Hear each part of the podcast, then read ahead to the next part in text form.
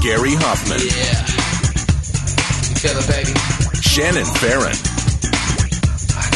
And I'm not going to brag about how much ass I kicked, but let's just say I kicked every single ass. Gary and Shannon.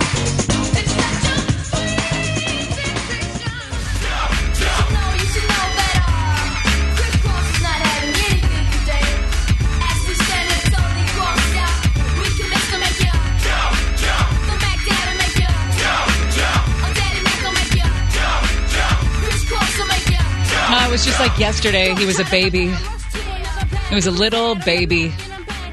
nineteen ninety-two. And now he's going to get him. married. Now he's a big now baby. Now I can't hold him like this anymore. Wow. I didn't think you... Did you try? You mean today? Yeah. No. Oh. No. You can't... I did the math on like Brian Williams, and I realized that I could not hold Nick in my arms anymore. But in nineteen ninety-two, I could have. Nick's getting married this weekend. I know. Baby's he's growing up. He's been a big boy.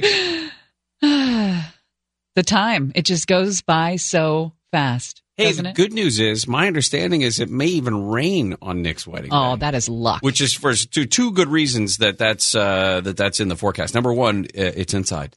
And number two, it's uh, rain on her wedding day. It's a free ride. See? Oh, she can yeah. sing. That you already paid. See? I could listen to that all day long. I can't long. sing. Stop lying to me, Shannon. Yes, you can. Alanis Morissette said it's a it's a beautiful sign. It's my favorite karaoke song. Is, Is it really? really? I promise you. That and No Scrubs by, uh, oh, T L C. by T L C. By T L C. Yeah. Those are my two songs. We may compete with you on the No Scrubs thing. But Tyler, we're going to have to get Alanis Morissette karaoke version of... Uh, Of the what's the ironic? Ironic, ironic. Mm-hmm. That's what it is. My, Even though it's technically not ironic. My go-to is The Gambler.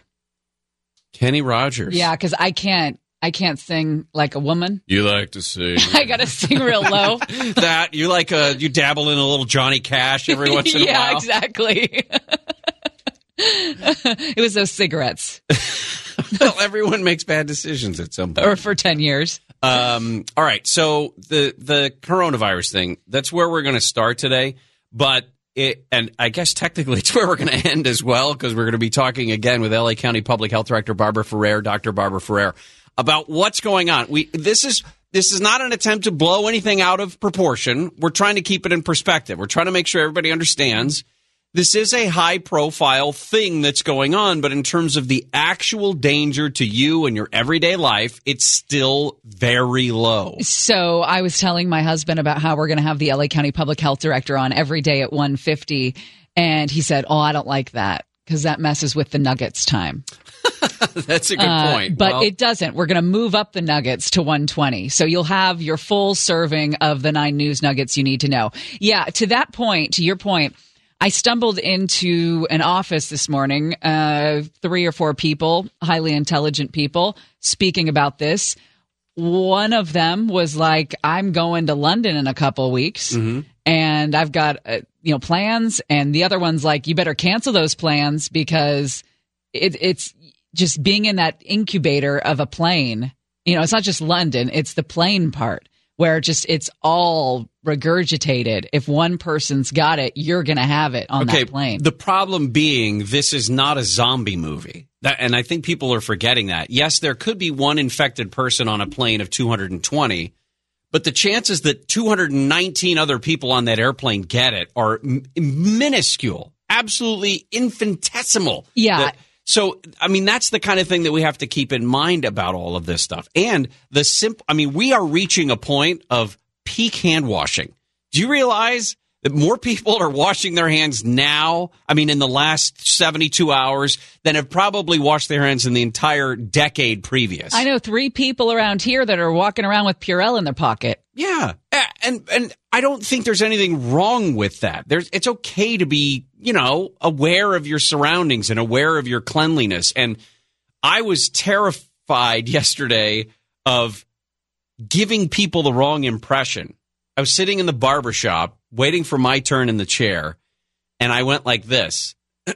I cleared my throat, oh, no. but I did something wrong. Like I cleared it and then breathed in real quick. So I had, yeah. it got caught and I had to ah, ah, no. Ah. Oh. And then I looked around and went, yeah. It's okay. It's not a dry cough. I haven't been to Italy. I'm fine. Yesterday, after work or after the show, I'm in our office and I hear a woman walking down the hallway with that dry cough. Mm-hmm. And I immediately, like, the ears up and the cartoon animal. I'm like, who the hell is that? It, it, it was something that would never alarm me before this whole thing happened. Now, I went to a workout class, and it's one of those classes with different stations, different, uh, you know, activities.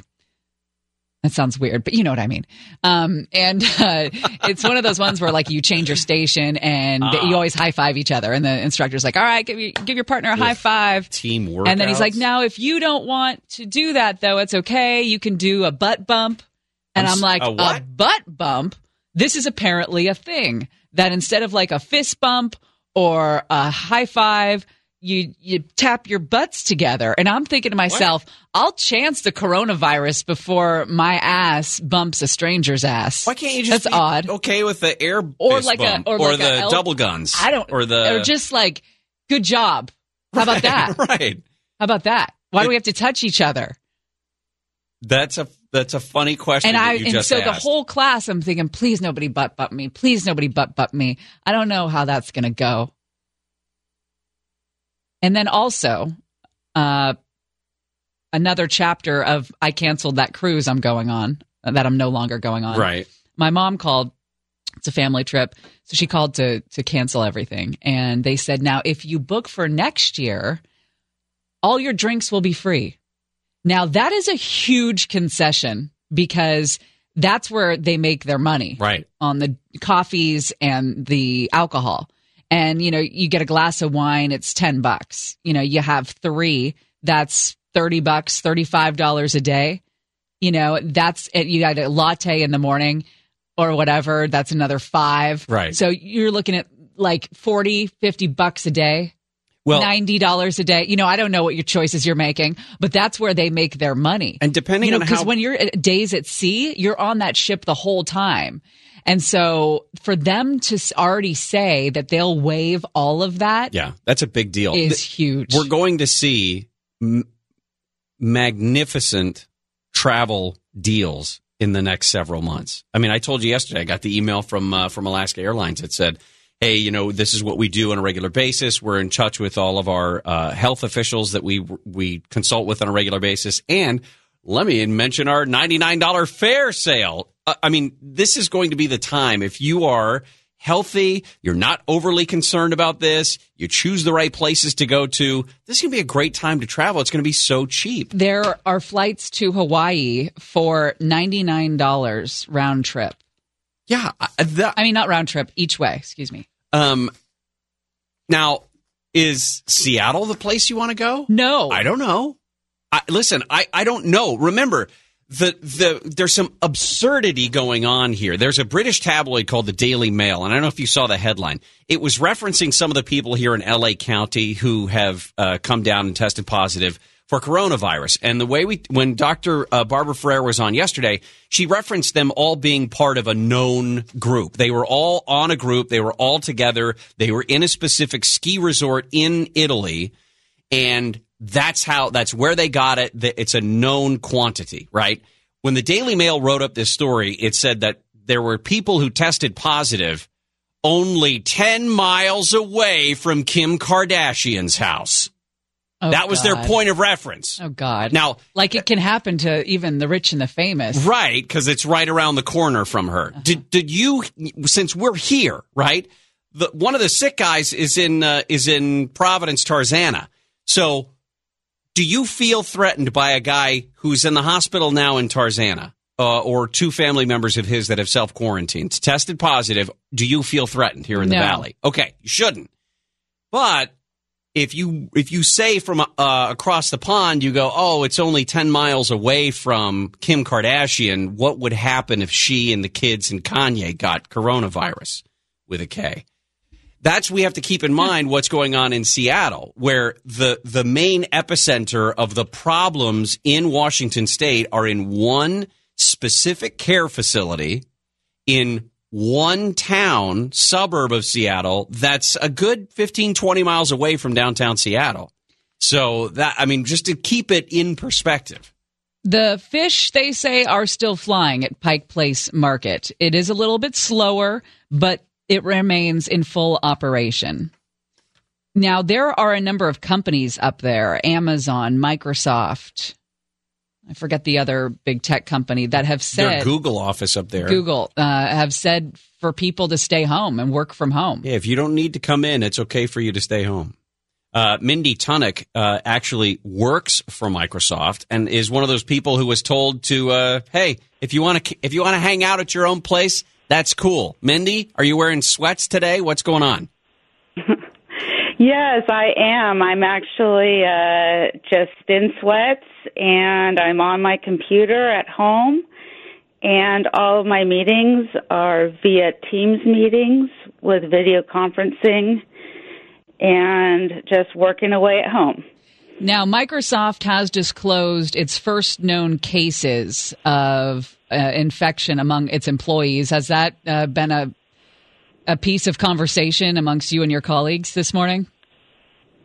It sure has, and uh, several communications have gone out throughout the company. What are they saying? Yeah, they're saying to just stay home and wash your hands and uh, stay, yeah, stay well. Have you noticed any sort of pan- people freaking out? Is there any sort of panic? Uh, what about the greater Seattle area, too? Have you noticed anything, or just everything seemed to be running normally? Oh, my gosh. There's lots of panic. Um, I went to a grocery store uh, five miles from my house, and I would say about a third of the grocery store was empty shelves, and it was mainly the consumer goods items, um, the the um, cleaning products, and um, you almost can't find toilet paper these days at our grocery stores. Um, what is the government? What are the local officials saying about that? Because We, they've been telling us in California, listen, a run on the stuff like toilet paper and bottle, uh, sorry, toilet paper and bottled water doesn't make any sense. Don't do it. Have they said anything like that to you? You know, I not not so much. I think just everyone wants to do what, what they want to do, and um, you know, it's everyone's own way of of what they want to get to stock up. Have you been able to check and see what traffic is like? Because my understanding is that it's just non-existent. It is. I actually um, drove into the office for ten minutes yesterday, right around four o'clock, and um, there was there was really no one on the roads. I just ran into the office so that I could get um, some uh some supplies in my office so that I could shut it down and be at home for the rest of the month. Well, uh, everything's fine. Do you know anybody who's tested positive? My understanding is that there are two, I know there's thousands of them, but um, thousands of Microsoft workers, but that two tested positive. No, I don't know. Well, well thank good. you so much for joining us, and uh, enjoy working from home. Yes, will do. All right. Thank you. You bet. Mindy Tunick there works for Microsoft in Washington, was told, uh, like a lot of people up in that area, that you can totally work from home if you must. Did you hear about this? How King County up there, which is where Seattle is, King County is going to buy a motel in Kent to house people with this thing? Yeah, so I was talking with Nick about this earlier. The geography of that doesn't make a whole lot of sense. Just because we're talking about two separate areas. Kirkland, where this care facility is, where all the people got sick and it turned into just a giant coronavirus factory, and Kent are separated by like thirty miles. Yeah, but Kent's like the uh, redheaded stepchild of the area. It is. So I can see why they'd want to put, shuffle them all off there from Kirkland, which is like a family community, right? right? It's like, oh, let's just send them to Kent. You know, I'm trying to think of something comparable in this area. Well, imagine. Well, I, I don't want to put anyone down. I was down. just going to say, I, I could think of like two or three, but I don't want to put anybody down. But imagine if if there was a place hmm, trying to describe this, if there was a place around here that still had a dirt racetrack that on the weekends is a swap meet yeah. facility or something like that. I mean, yeah. that, that's the kind of place that Kent is. And it has an Econo Lodge, so right. there's that. It yeah, can... there's, they're spending four million dollars on an eighty-four room motel. Which and... I think is a high price. I don't know. I feel like I've covered murder stories at that yeah, Econo Lodge multiple too. times. And I, it's the reason they, they they chose a motel specifically is so that the doors open to the to the air. They don't open into common hallways, so that there would be less likelihood of a coronavirus, germs, virus, whatever existing in the hallways. They would blow away, perhaps. But if they find. If you're in a care facility, right, and this care facility up in Kirkland is a place where they do have low-level medical care available, and they've got the ability to keep people in their rooms, although clearly they don't have the ability to keep this thing from spreading, do you? Is it better to to move people into a motel, of all things, than it would be to keep them in a semi-medical facility like a care facility? I don't know. I think it's all bad. There was a heartbreaking picture that was in the Seattle Times uh, either yesterday or the day before, and it was an elderly woman. She's probably in her eighties, yelling through a window at her husband, who has been quarantined in the care facility. She's standing out in the parking lot, yeah. leaning over the bushes, and you could just see this ghostly face in the darkened room where he is, leaning forward to to try to hear what she's saying, and he's they have like, to yell through the window. Like, and this bee's still yelling at me. I'm in here with coronavirus, and I can't get away from this woman. Uh, the University of Washington, by the way, has, uh, as of about two hours ago, they said that starting Monday, all classes at the University of Washington campuses will no longer be meeting in person through the end of winter quarter, which wow. it's only a couple of weeks. It's only uh, March twentieth, so two weeks. Campuses will be open, but they're not going to be doing in-person classes. Hey, that they, they say that the action is to support the social distancing steps that everybody has been taking throughout Western Washington in an attempt to fight COVID nineteen. Hey, can we talk briefly about toilet paper? Yeah. Toilet paper has been one of the hot items of this virus, one of the things that's just flying off the shelves, along with that lower level shelf of wine, which is completely empty at my Ralph's. Like the, the four dollar bottles, okay. gone. Anyway.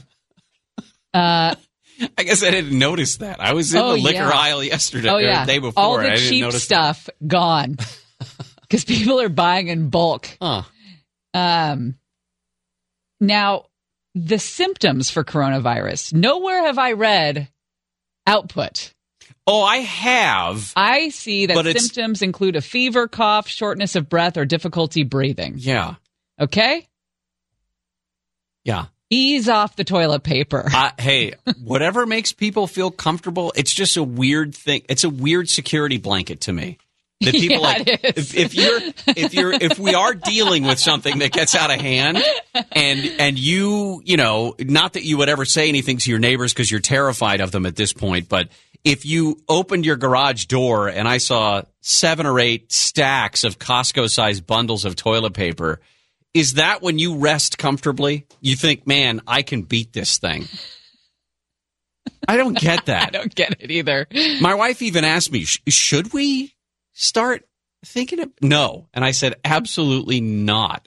I mean, unless we start to run out of toilet paper, there's no reason for us to go out and buy twenty more rolls of toilet paper. I did order those uh, ready-made freeze-dry meals or whatever that Neil suggested when we talked to him on Tuesday. Yeah. But only because of, I think they're going to be good when the earthquake hits. Well, that's the that's the other thing. The, and we've said this before. This is a great opportunity for people. The threat is so low here. It's a great opportunity for you to get ready and have things ready for your earthquake kit. Whatever that looks like, whatever you think you're missing. Although, you know, four hundred rolls of two-ply is not a transportable thing if you ever had to pick up and move. You could throw a handful of those ready-to-eat meals in a backpack right. and, and hike your way out if you had to somewhere. You're not going to be carrying sixteen rolls of toilet paper just for the, no. the comfort of. I, That's a good visual, though. Like you, you wear a belt, and then on that belt you tie a rope, and you kind of string rolls and rolls of toilet paper along your belt. Why is it so funny? And for some reason, it looks like you just got married because you got toilet paper and empty tin cans coming off your trailer back there. Okay, let's get an update on that cruise ship, shall we? The cruise ship off the California coast. People on it have been instructed to stay in their cabins as they, by the way, this happens every day at this time. I start feeling a little sick because we start talking about it. Because we're talking about it. Um, they've been instructed to stay in their cabins, excuse me, as they await test results. Uh, there are thirty-five hundred people on board. The results are expected today. Yesterday, a military helicopter crew lowered test kits into the Grand Princess by rope and later retrieved them for analysis at a lab uh, just outside of San Francisco.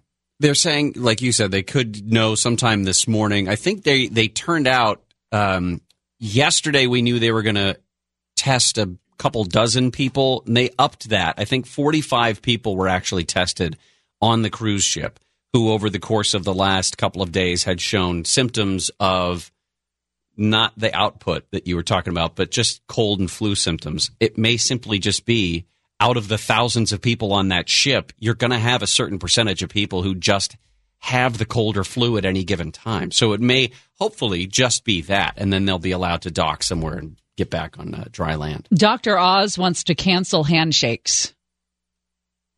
By replacing a handshake with a fist bump, there's ten times less bacteria transferred. How about we just don't touch? No fist bump, no handshake, no butt bump. Just keep your hands to yourself for a little while. Double guns, baby. How you doing? Good job there. Don't be that guy. Mm-mm, no double oh, guns. Wait a minute. Now you're telling, what's better than that? Nothing.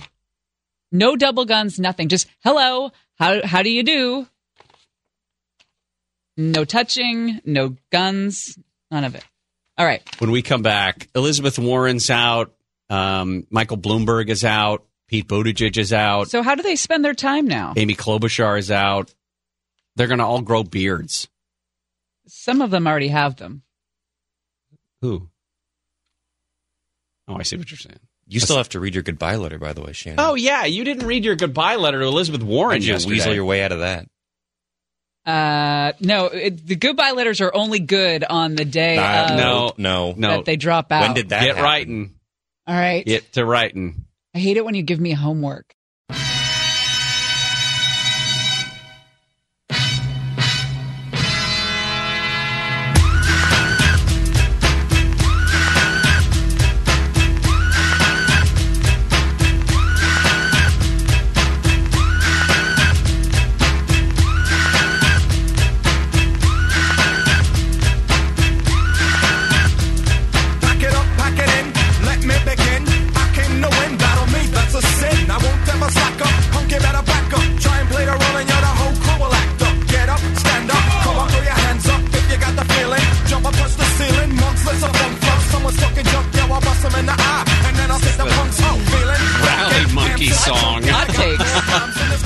Shannon, K F I A M six forty, live everywhere on this iHeartRadio app. I, I'm happy that it is a Friday.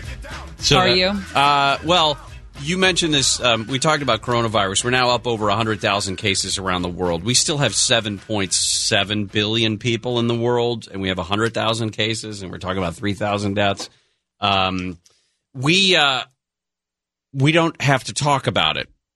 And there's something nice at about eight, nine o'clock at night when I realize it's been several hours since I've said anything about it or re- read anything about it. And it's just a – I feel much better. I feel so much healthier after not talking about it. Yeah, I agree. Uh, um, but it's not uh, – the president, by the way, was originally not going to go to the Centers for Disease Control today because apparently someone had tested positive for coronavirus. Now they're saying that person did not test positive. So the president is expected to go and stop by and see how things are going. He was earlier today in uh, in and around Nashville checking out some of the tornado damage. They said twenty-five people were killed in uh, Tennessee in those uh, in those tornadoes from earlier this week.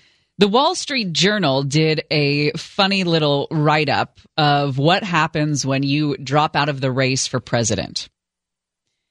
And they point out that most people who run for president don't win. But you think about the rat race that it is to run for president. You're constantly on the move. You're the guy or the girl. You've got a staff. You've got a detailed day. You've got plans into next month. You're you're you're planned within an inch of your life yeah. every day. I mean, down to the minute in some cases about like when you're sleeping and when you're not. One of the examples of that is right after the Iowa caucuses, or in fact during the Iowa caucuses, Andrew Yang was already on a plane headed to New Hampshire for a rally in New Hampshire at four a.m. the morning after the Iowa caucuses. And that, I mean, we know that he dropped out, of course, and he ended up turning, uh, I think he actually canceled that event. But still, just that type of sk- hyper scheduling from the beginning of February, and that's not counting beforehand, but the beginning of February through basically middle of April, if not later, depending on how the all, you know, the primaries and caucuses roll out. Well, and then uh, you have to go and support somebody who you were just running so yeah. vehemently against. Yeah. Uh, the way that Jason Gay, the writer of this article, puts it, he says, you really don't like these dopes. Just a short while ago, you were rattling on in public about how they weren't fit for office, and now you're standing on their stage before their fans, in front of their lousy campaign signs, puffing them up. It's as if the Tennessee Titans had to go to the locker room with the Chiefs after the A F C title game and go on about how much they wanted the Chiefs to win the Super Bowl. It's embarrassing. It is. I never thought about it that way. Well, I mean, yes, uh, I understand his point there, but it's not this, it's not exactly the same. I mean, Democrats and Republicans, if you want to break it down that way, have vastly different ideas about how to make the country succeed and how to make everybody in the country succeed. As far as the Titans and the Chiefs, they don't. After the Titans are out, they don't care. I mean, they may be entertained by it, but they don't care who wins the game. There's no, there's no A F C love over the N F C or anything. He says, then you go home, and that's when it gets really bleak. Suddenly, you're not the person running for president. Think about that. Think about how quiet it is at home suddenly after all of that action, action, action. People, you're the wanted person. People are calling you, you know, texting you from your staff or everything. And then nothing. He says, you're just another person who can't remember the Wi-Fi password. You're spending breakfast and lunch thumbing through the same Restoration Hardware catalog. You work on puzzles even when it's not raining. My, here's the here's a great line. You turn on the T V to watch cartoons, and wait, is that one of your campaign ads? Are you still paying for those? Uh, imagine, I mean, just Elizabeth Warren as the most recent example. So she drops out. Yesterday, she rolls out of her house, she and her husband, dressed like it's a normal early morning walk with their dog, and she has to tell everybody she's done. You know, I mean, she'd earlier told everybody on the staff and working right. around the country that for her that she's out. That dog hasn't seen her in eighteen months. The dog didn't know her. No. They did one of those reunion shots where she comes walking in. The dog's like, oh, my God, I thought you were dead. He, uh, he writes about how men really go sideways when they drop out. The first thing they do is grow a beard. Al Gore really got this going when he lost in two thousand. He said he grew a beard that made him look like a guy who sells goat milk at fish shows. Ooh, that's so true. Ted Cruz grew a beard that made him look exactly like Ted Cruz with a beard. Beto did a Beto beard. He says, I don't know what Mike Bloomberg would like would look like with a giant beard, but I would very much like to find out. Um, he said other candidates have other distractions. For example, Andrew Yang got a job working with C N N, and you may have seen him on some of the coverage from Super Tuesday.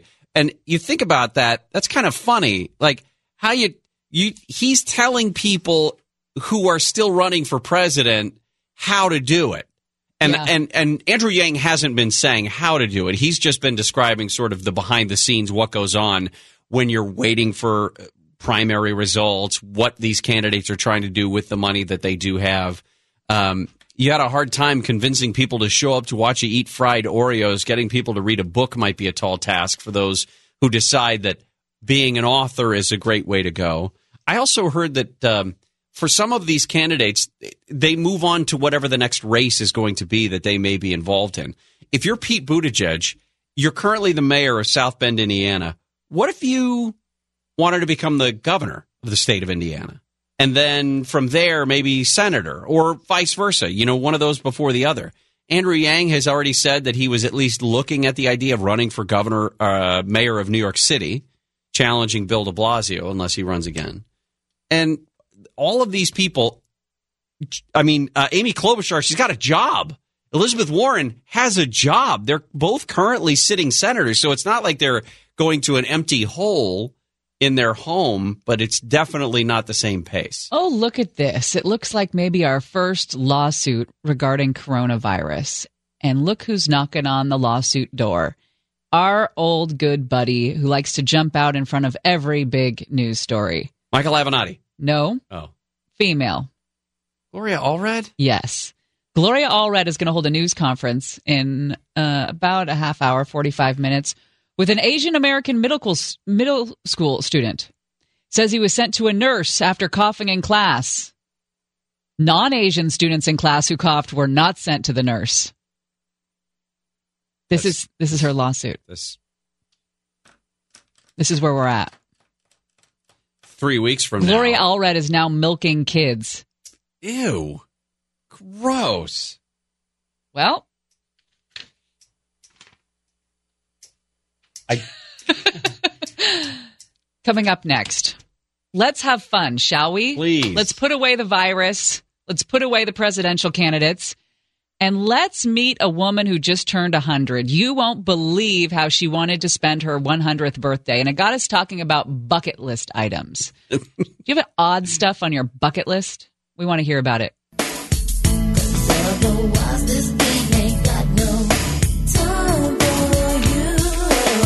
Theme song for all women, born in the eighties, I think. I think every woman probably still has this on a playlist. Somewhere, yeah. Yeah. Gary and Shannon, K F I A M six forty, live everywhere on that iHeartRadio app. Yeah, we were just talking about it off the air. There's like no in between with this coronavirus, right? It's either we're all going to die, I'm not going to do anything. I'm going to self-quarantine, which just means to stay home, right, sick? Um, or, oh, nothing to see here. It's not a big deal. And I really do believe the truth is somewhere in the middle. Um, it is a bad situation for some people who have underlying health issues, for the elderly, things like that. Um, but in terms of you and I, and let's just say we don't mingle with anybody that has issues, right. uh, I think I think it's okay. I think we're going to be just fine. I think in six months we'll be looking back, laughing. Yeah, right. But we're we're taking like six weeks off because of all of the travel for the cheap flights that we'll be on. Um, yeah. And I, yes. Listen, if you want to be overly concerned and you want to quarantine now because you're afraid of everything, that's up to you. There's no reason why. No one's going to stop you from doing that. But don't then poo-poo the people who are like, maybe I'm okay. Maybe I can go to this or that event and not feel like I'm threatened and I'm just take care of myself. Is our reaction to this, when I say our, I mean the greater our, everybody freaking out over it. Is this one of the symptoms of our soft culture? No. I mean, I th- I do think... I think there's reason for genuine concern, but not light your hair on fire and run through the town square yelling that the sky is falling. Right. And there's got to be somewhere in between where you're like, I don't want to light my hair on fire, but I will strike a match. Like, just to I'm not attention. Going on that cruise. Right. But I did book a cheap flight to Hawaii. Yeah, that was dumb. Uh, a woman, a woman has celebrated her one hundredth birthday doing what she wanted to do. Ruth Bryant is her name, and she had a bucket list, or has a bucket list. She ain't dead yet, Shannon. She had this listed on her bucket list, the way she wanted to spend her birthday, and it was in a jail cell. And so she did that in Roxboro, North Carolina. She wanted it off her bucket list, and the police said, okay. She's never been arrested. Deputies showed up at her assisted living center and handcuffed her. She even resisted arrest by playfully kicking at them. Wait, where is this? This is in Roxboro, North Carolina. Deputies gave her a round of hugs and a jailhouse portrait, and she returned to her retirement community and celebrated with a party and a good story. I love that. Could you imagine being one hundred and still wanting to cross things off your bucket list, things like spending the night in a jail cell? Um, I mean, I could imagine there'd be a bucket list, but I don't think being in jail is one of them. No, That's let me tell odd... you, I was in a cell at Disneyland, uh, and it was terrifying. You were at the Disneyland State Penitentiary? Yeah. Uh-huh. Must have been a rough... Real bars and everything. Must have been a rough couple hours in there, huh? It's very dark and damp in there. You were uh, you were bargaining for cigarettes. No windows. And no doors. So BuzzFeed did a list of ridiculous bucket list items that people wanted to do. They took a survey. Some of them are pretty funny. Some of them are nasty. Here's one. Before I die, I want to treat myself with a face mask made out of Chick-fil-A sauce. I'm in. Nick, I think we still have Chick-fil-A sauce in the refrigerator. What do you hint? What are you getting at here? I want to make. You need a, to moisturize yeah, wanna, before the wedding. I want to make you a face mask with Chick-fil-A sauce, and then we can take a picture of it uh, for likes. Uh, sure. Really? For, for the likes. Doing it for the gram. That's what if it gives Nick. him some sort of rash for his wedding? I will be in such trouble. You guys uh, like dip your nuggets in my face. Uh, another one of those bucket list things. The weirdest things they have. Crash a total stranger's wedding, then stand up and object at the ceremony. I don't think there's anything wrong. I think that's a pretty common. Yeah. I don't know if fantasy is the right word. I've but crashed that, a wedding. I didn't object, but I've crashed a couple weddings. There's nothing wrong with that.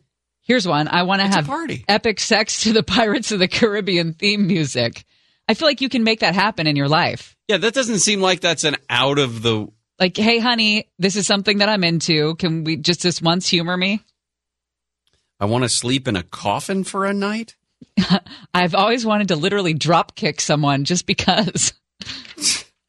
Uh, oh, this one. I'm dying to run into a store frantically screaming, "What year is it?" That would be hilarious. When I was working at a uh, Christmas tree farm when I was in high school, one of my friends, every when when it would start getting busy, he would run into the trees somewhere. This is like a, I don't know, ten, fifteen acre Christmas tree farm. So he'd disappear into the trees, and then he'd come running down the main road that was kind of split the, the farm in half.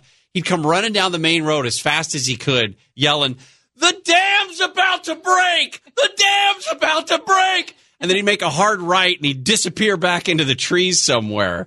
And somebody would, in, I mean, constantly ask, "Is there a dam around here?"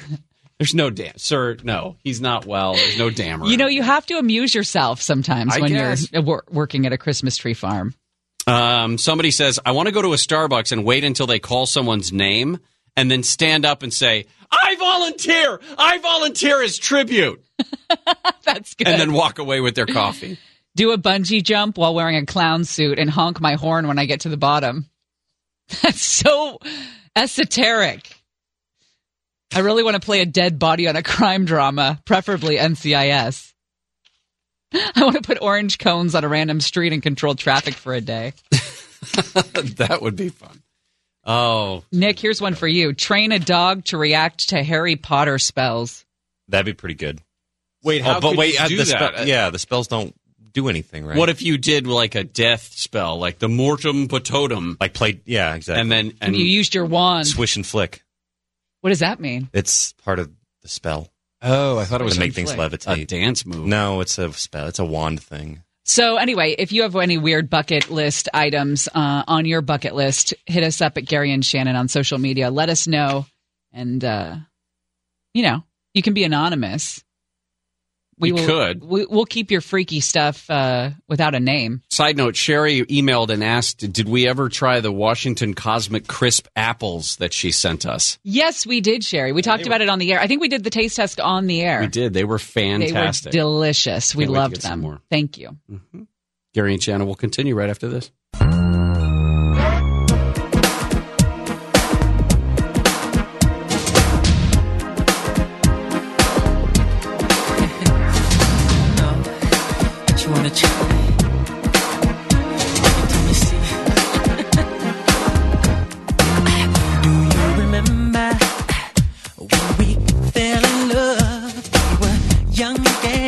Good video. It was a good video.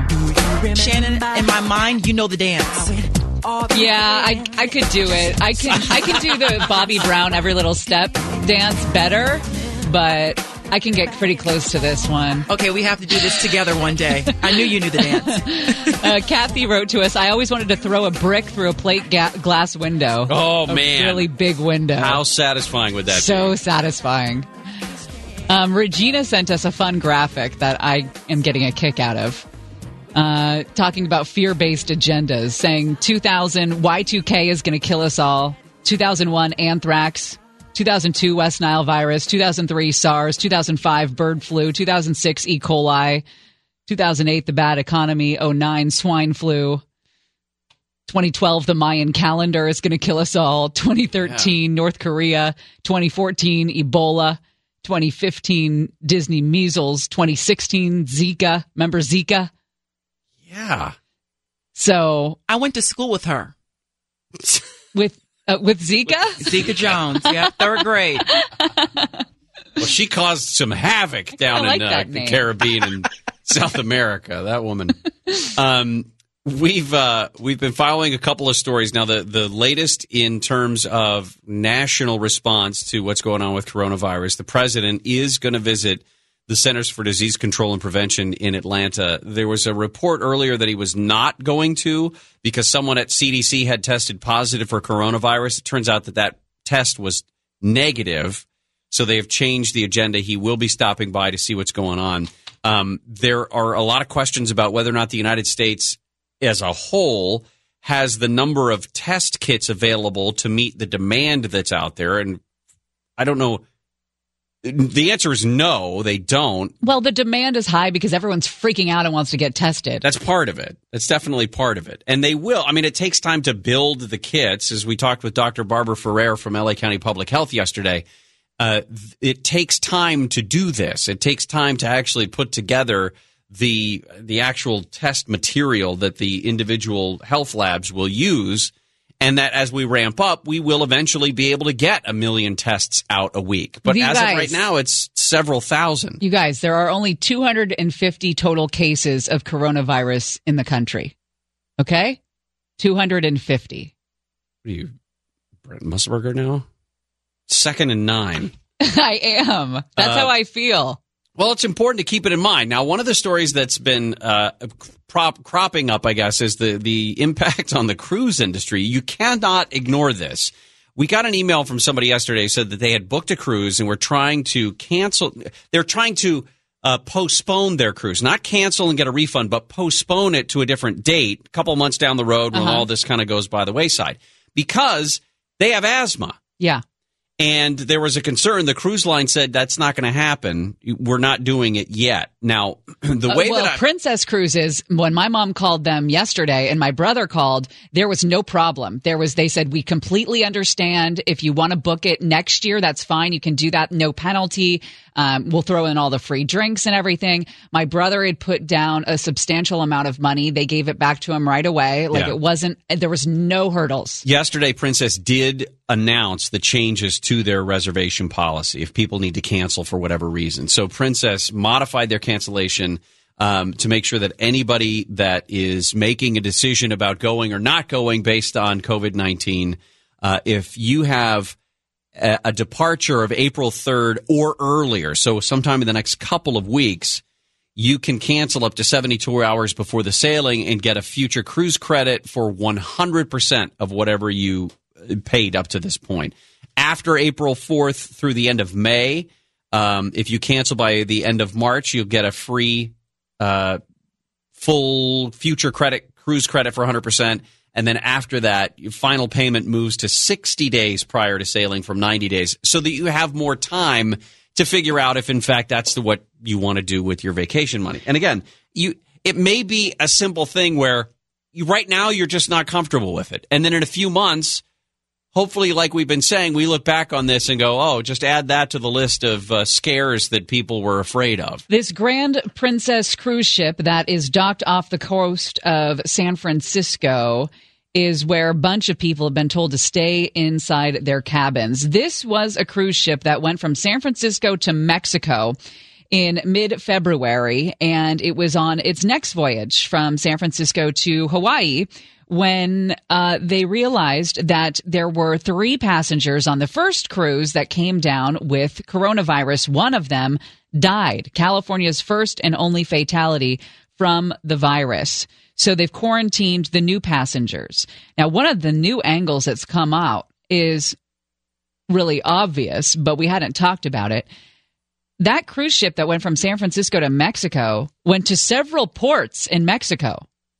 Right. Now, I asked this of Nick because I find him incredibly knowledgeable when it comes to all uh, all topics epidemiological.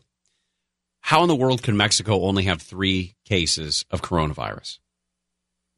The numbers, I, we have to remember that the numbers that we see, for the most part, are confirmed cases. These are tests that have come back positive. So when we talk about the two hundred fifty-ish in, in the United States, there's a good chance that there are other people walking around that would test positive, but that, A, are not symptomatic at all, B, do have symptoms, but they're very low level. I mean, just, you know, mild flu and cold symptoms where people don't think they have it, but might.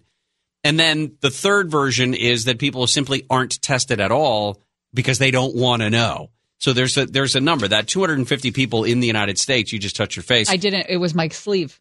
See, there's makeup on my sleeve. Proof. Uh, but those people did get off of the ship and did go to places like uh, Manzanillo, Puerto Vallarta, Mazatlan, Cabo, before heading back up to San Francisco.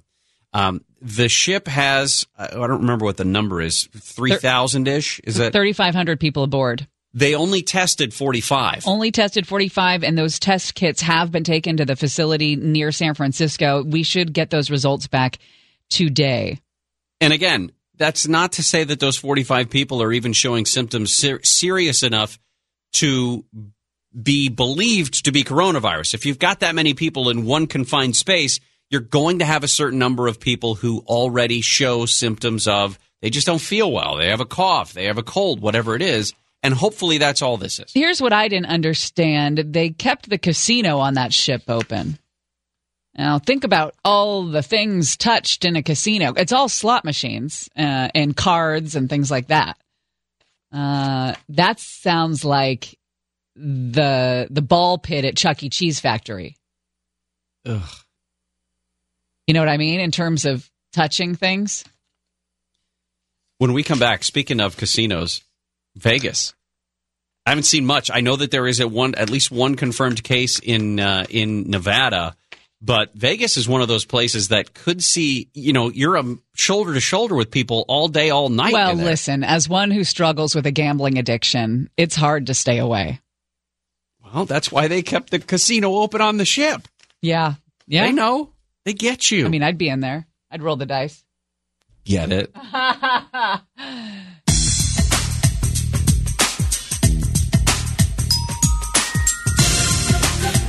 Shanice.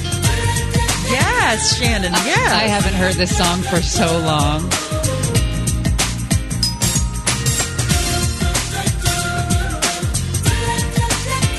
nineteen ninety-two is a good year.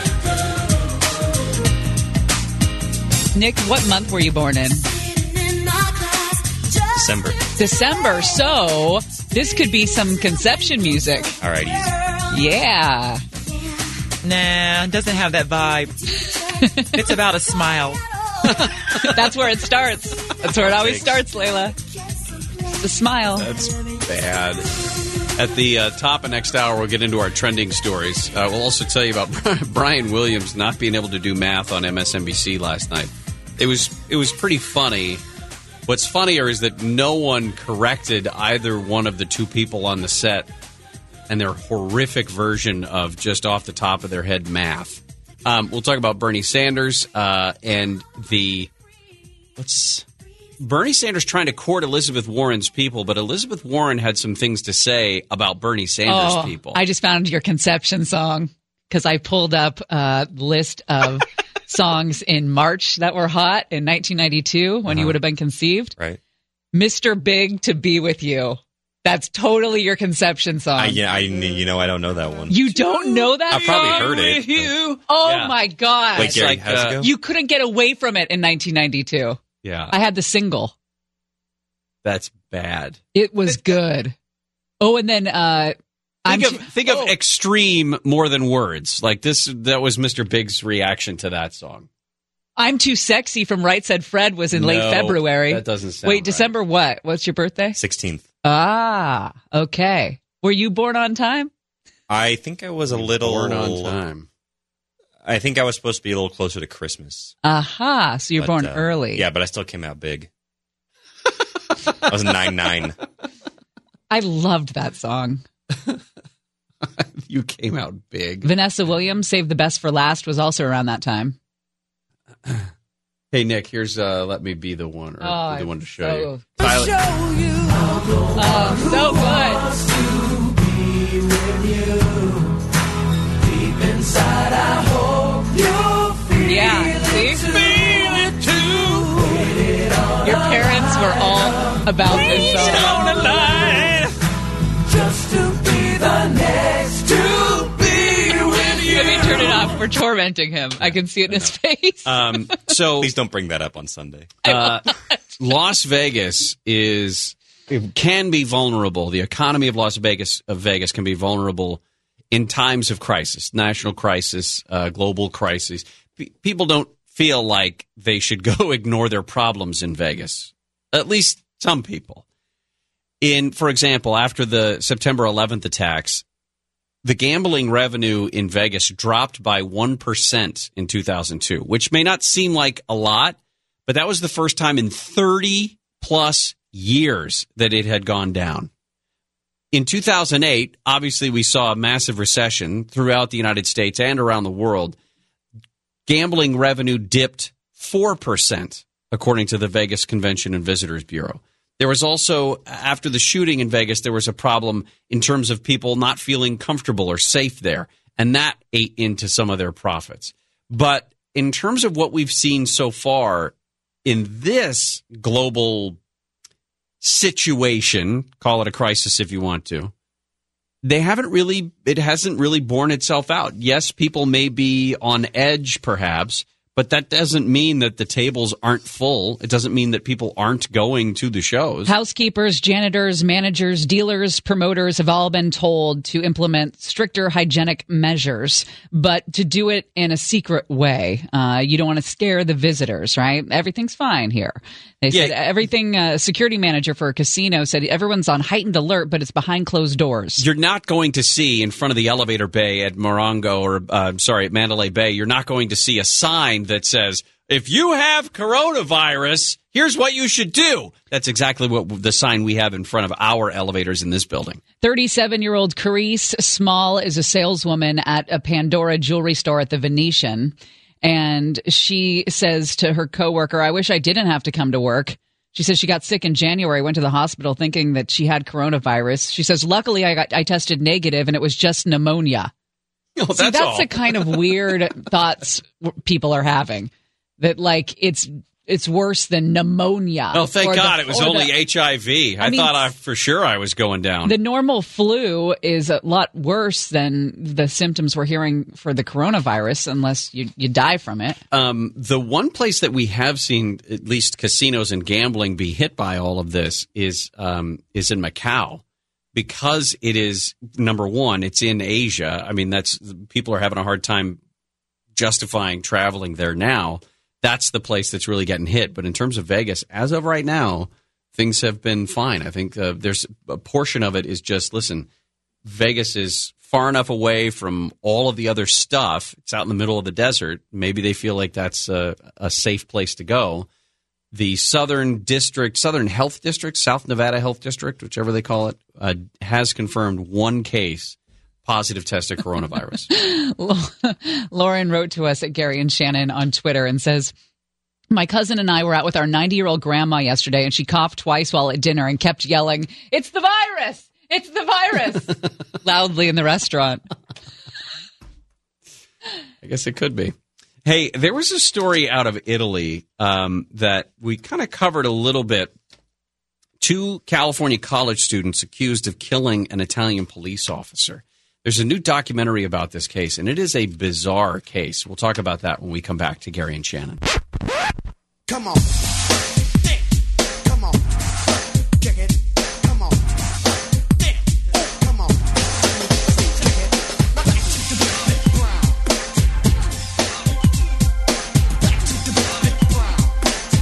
Gary and Shannon. K F I A M six forty live everywhere on the iHeartRadio app. Ain't nobody humping around. In the uh, it was a different time. It was a very different time. In the one o'clock hour, we still, we still, we are still going to do our nine news nuggets you need to know. We're going to shift them a little bit. We're going to start them a little early uh, because at one fifty today, again, we're going to be talking with L A County Public Health Director Barbara Ferrer about what's going on with L A County, specifically with the coronavirus. There's a news conference that she's going to be a part of coming up in a little bit, so she'll answer some of those questions. But if you have questions that you would like us to ask Doctor Ferrer about the county's uh, response to all of this, about what we can do on a regular basis, let us know, and we'll be able to pass on some of those questions to uh, to her so that she can answer them for us. Um, we're up over one hundred thousand cases around the world. The president is stopping by the Centers for Disease Control and Prevention in Atlanta. He was in Nashville earlier today to talk about uh, the tornadoes and the response there and making sure that FEMA gets everything done uh, as necessary. Well, there are two young men from the San Francisco Bay Area, uh, nineteen-year-old Finnegan and eighteen-year-old Gabriel. They're accused of killing a cop in Italy on July twenty-sixth, twenty nineteen. His name is... Mario. Mario Rega. Mario Rega. Rega had just returned to work after his honeymoon. He was stabbed to death trying to arrest suspects after what police called a drug deal gone bad. Sadly, his funeral was held in the same church where he was just married. Uh, Dan Noyes from K G O Television up in San Francisco did an extensive, in-depth, on-location story about this uh, about this case and about the death of Deputy Brigadier Mario Rega. And these two kids from the kids, young men from the Bay Area that are accused of doing it. And they were um, we'll, we'll talk about their history. I mean, they had some things go on in their past, but for the most part, couple of normal eighteen, nineteen-year-old kids, and uh, that just happened to be in enough, you know, live in a wealthy enough life that they could vacation in Italy, of all things. Now, this reporter found, as he settled into his deep dive into the story, that the Italian legal system is different than the American one in one big way. And he says constant leaks to the media. He was able to obtain complete investigative reports, photos, interviews, suspects, text messages from that night that can now reveal exactly what happened. So this is July, July of last summer. Uh, Deputy Brigadier Mario Rega and his partner were starting a midnight shift, midnight to six a.m., and they had left the police station in plain clothes. The area where they were...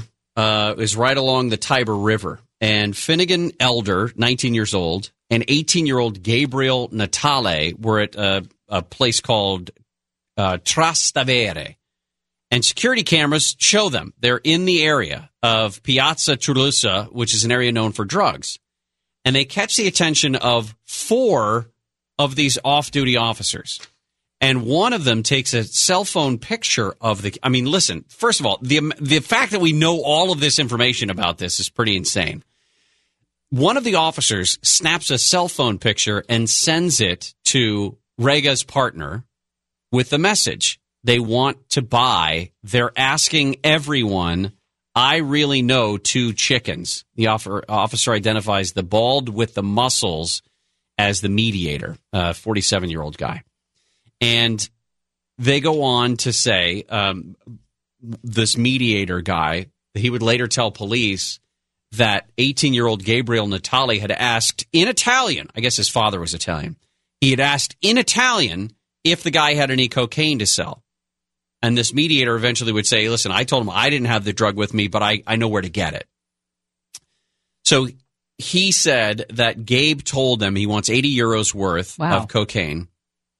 And went to a nearby A T M. And he took, this mediator guy took these two teenagers on a ten-minute walk, security cameras watching them the entire way.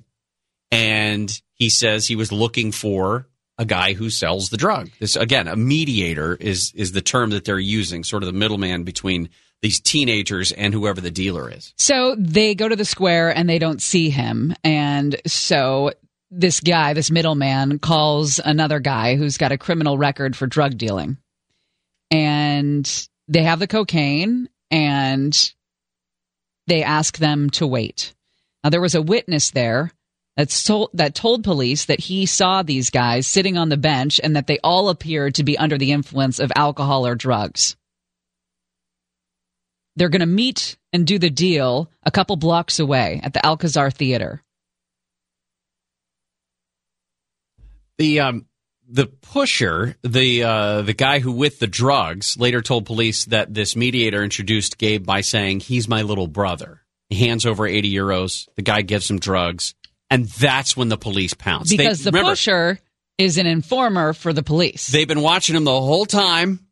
Uh, in fact, they when he gets popped, when everybody gets popped, the druggy guy, the guy with the cocaine, was like, "Wait, I, I'm I'm a, I'm on your side. I'm an informant. I'm a friend of the police." Police see Gabriel bent over using his cell phone light to find the foil packet that he had dropped. He hands it to an officer and then takes off running. He and Finn Elder, the nineteen-year-old, take off running. Mario chases after. Mario is the uh, is the mediator as well, and he chases after these two kids, jumps on his bike, and a camera shows him uh, somewhere else, giving up, turning back. So a little while later, the off-duty officers call Rega and his partner to meet to give them the foil packet. They realize that it contains one pill, which is basically an Italian Tylenol. It was not cocaine. It was aspirin. Yeah. Uh, whether the, neither the mediator nor the drug dealer have been arrested because the night when the police officer arrived and intervened, they didn't have any drugs with them. They literally only had that aspirin slash Tylenol, whatever it was. So they find the security cameras, find the teenagers showing back up at their hotel at about one thirty in the morning. Gabe is now carrying the backpack. He's on the phone. He spoke with that mediator, the guy who got him the drugs, about eight times that night. He texts his girlfriend back in California. Uh, this is uh, Finnegan. And he says, "Gabe just got robbed. L M A O. And she writes back, "O M F G, how?" And he says, "We were trying to buy coke from these sketchy guys, and they wanted Gabe alone so I could watch this guy's backpack. I hear footsteps running back, so I'm like, oh, this isn't good. Gabe turns the corner like, bro, I think I just got robbed." The girlfriend writes, "Oh, Gabe, boy needs to learn how to fight." So Finn tells the girlfriend, "I grabbed this guy's bag, so I ran back and stole this bag, and everyone started chasing us through Rome." Apparently not understanding that there were cops there. At least he didn't. Right. She says, "Definitely sounds like an adventure." Uh, the mediator then calls the cops and says, "Listen, these kids stole my backpack, and now they're demanding money to get it back." So the Italian police come up with a uh, a scheme where they're going to pull these kids, they're going to lure them out into public with the option of you return my, you know, using this mediator as bait. You'll give them the cash, they'll give you back your uh, backpack. So the officers pick up the, the mediator, the middleman, in their unmarked police car, ask him to call Gabriel, put it on speakerphone, and part of the conversation was recorded. Gabe says, uh, "You're still with your friend? I told you that you have to come back alone." The mediator says, I come alone, I come alone. Gabe says, "I hear a bunch of voices. I told you to come alone." And he says, "But look, I come alone. Don't worry. You have to tell me uh, the bank, at least the bank." And he says, "Unicredit." That's the place they're going to go to make the exchange so that he can get some money. About two thirty in the morning, Gabe walks by that bank, caught by the cameras in the A T M, goes back to his room, leaves again with Finn, also now in a sweatshirt. But again, the weird thing about the sweatshirt is it's still eighty degrees in Rome at three in the morning. There was a, a heat alert that day. And a knife. They were worried about what they were about to find, so they took the knife. It it's was a Marine-style combat knife. It's a K-bar, giant seven-inch blade on this thing. Finn had a photo on his cell phone apparently holding that same knife in San Francisco before the trip. The officers go to the meeting location in that unmarked patrol car. They park down the street. They told the uh, the middleman to wait by the car. And video, surveillance video, again, shows Finnegan and Gabe see them arrive and kind of duck between some cars. It's three oh six a.m. at this point. Remember, they said, Gabe said, show up alone. They're expecting one guy. There's two police officers coming towards them. Um, you had officer, you had Officer Rega and his partner in a T-shirt and jeans. Uh, and Rega was in a T-shirt and Bermuda shorts. So they see two extra people, and they think that these guys are muscles. So they suddenly approach Gabe and Finn, identify themselves as car- Carabinieri, the police, show their I D cards, but they said that the two teenagers attacked physically with extreme rapidity and violence. And they ended up killing one of the police officers. Now, when we come back, where this case stands today and why it is that they're not necessarily the cleanest of kids when it comes to uh, criminal records. And what the family attorneys are saying about the, the sequence of events and what happened and the defense of these kids.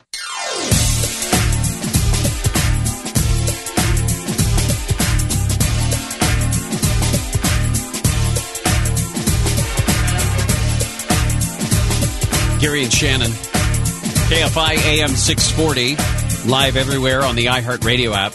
We'll talk more at the top of the hour. L A County Department of Public Health is going to hold a news conference about coronavirus response. We'll also be talking with the director, Doctor Barbara Ferrer, coming up in the one o'clock hour about what's going on. Somebody posted something on Facebook, which I thought was funny in terms of washing your hands. Still, number one on the list, wash your hands. This one says, wash your hands like you got a club stamp that you don't want your mom to see. I love that.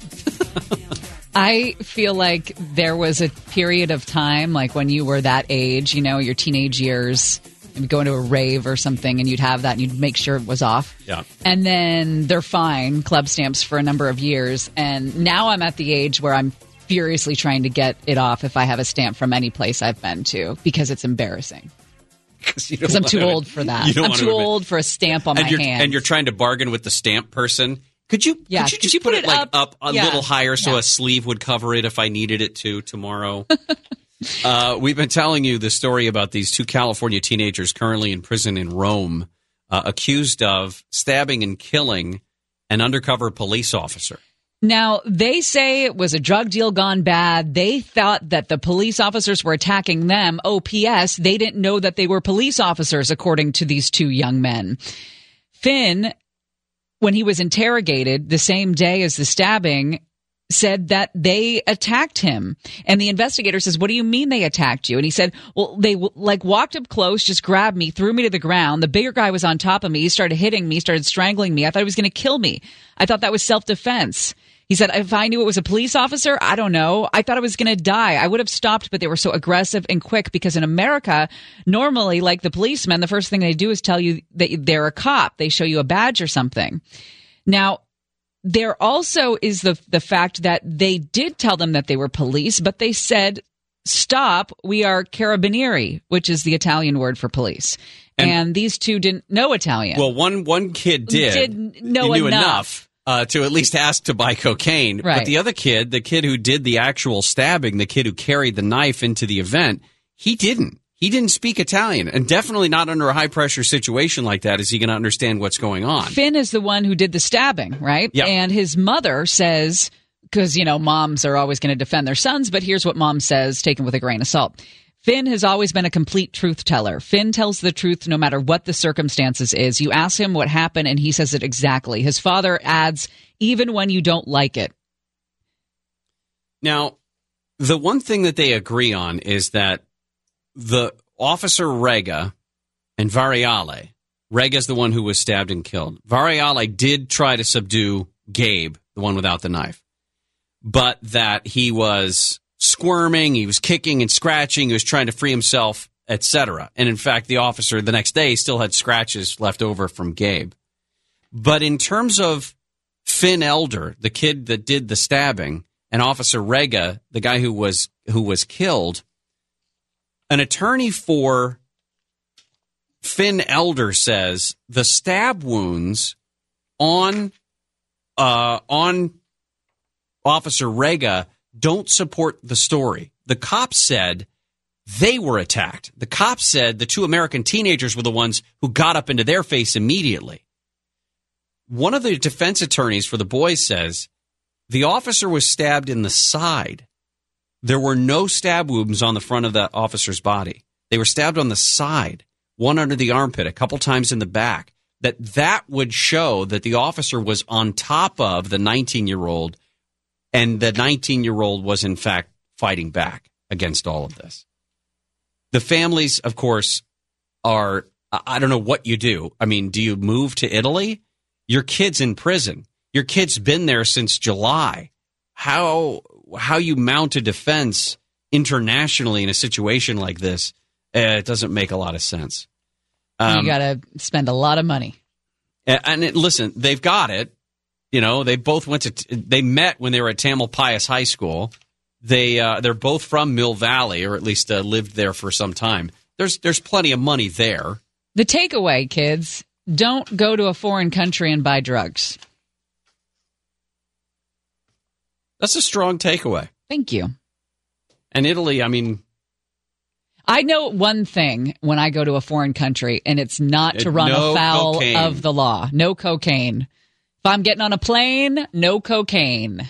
That's a hard and fast rule. It's a very strong rule. No cocaine ever. Okay? It's well, well now you've plane, changed The plane it. And the cocaine thing rhymed, and it sounded cute. Okay. Just stay away from just the don't cocaine. do drugs. Don't do drugs, kids. All right? That's more blanket. That's just a big, warm, weighted, comfy like, blanket. Like they say in Love Actually, don't buy drugs, kids. Become a rock star, and they give them to you for free. Gary and Shannon will continue right after this.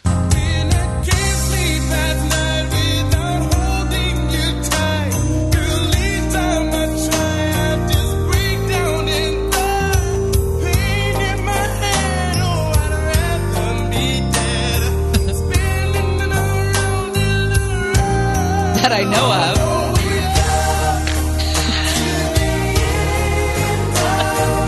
That you know of. Ah, oh. oh. Gary and Shannon. Yeah.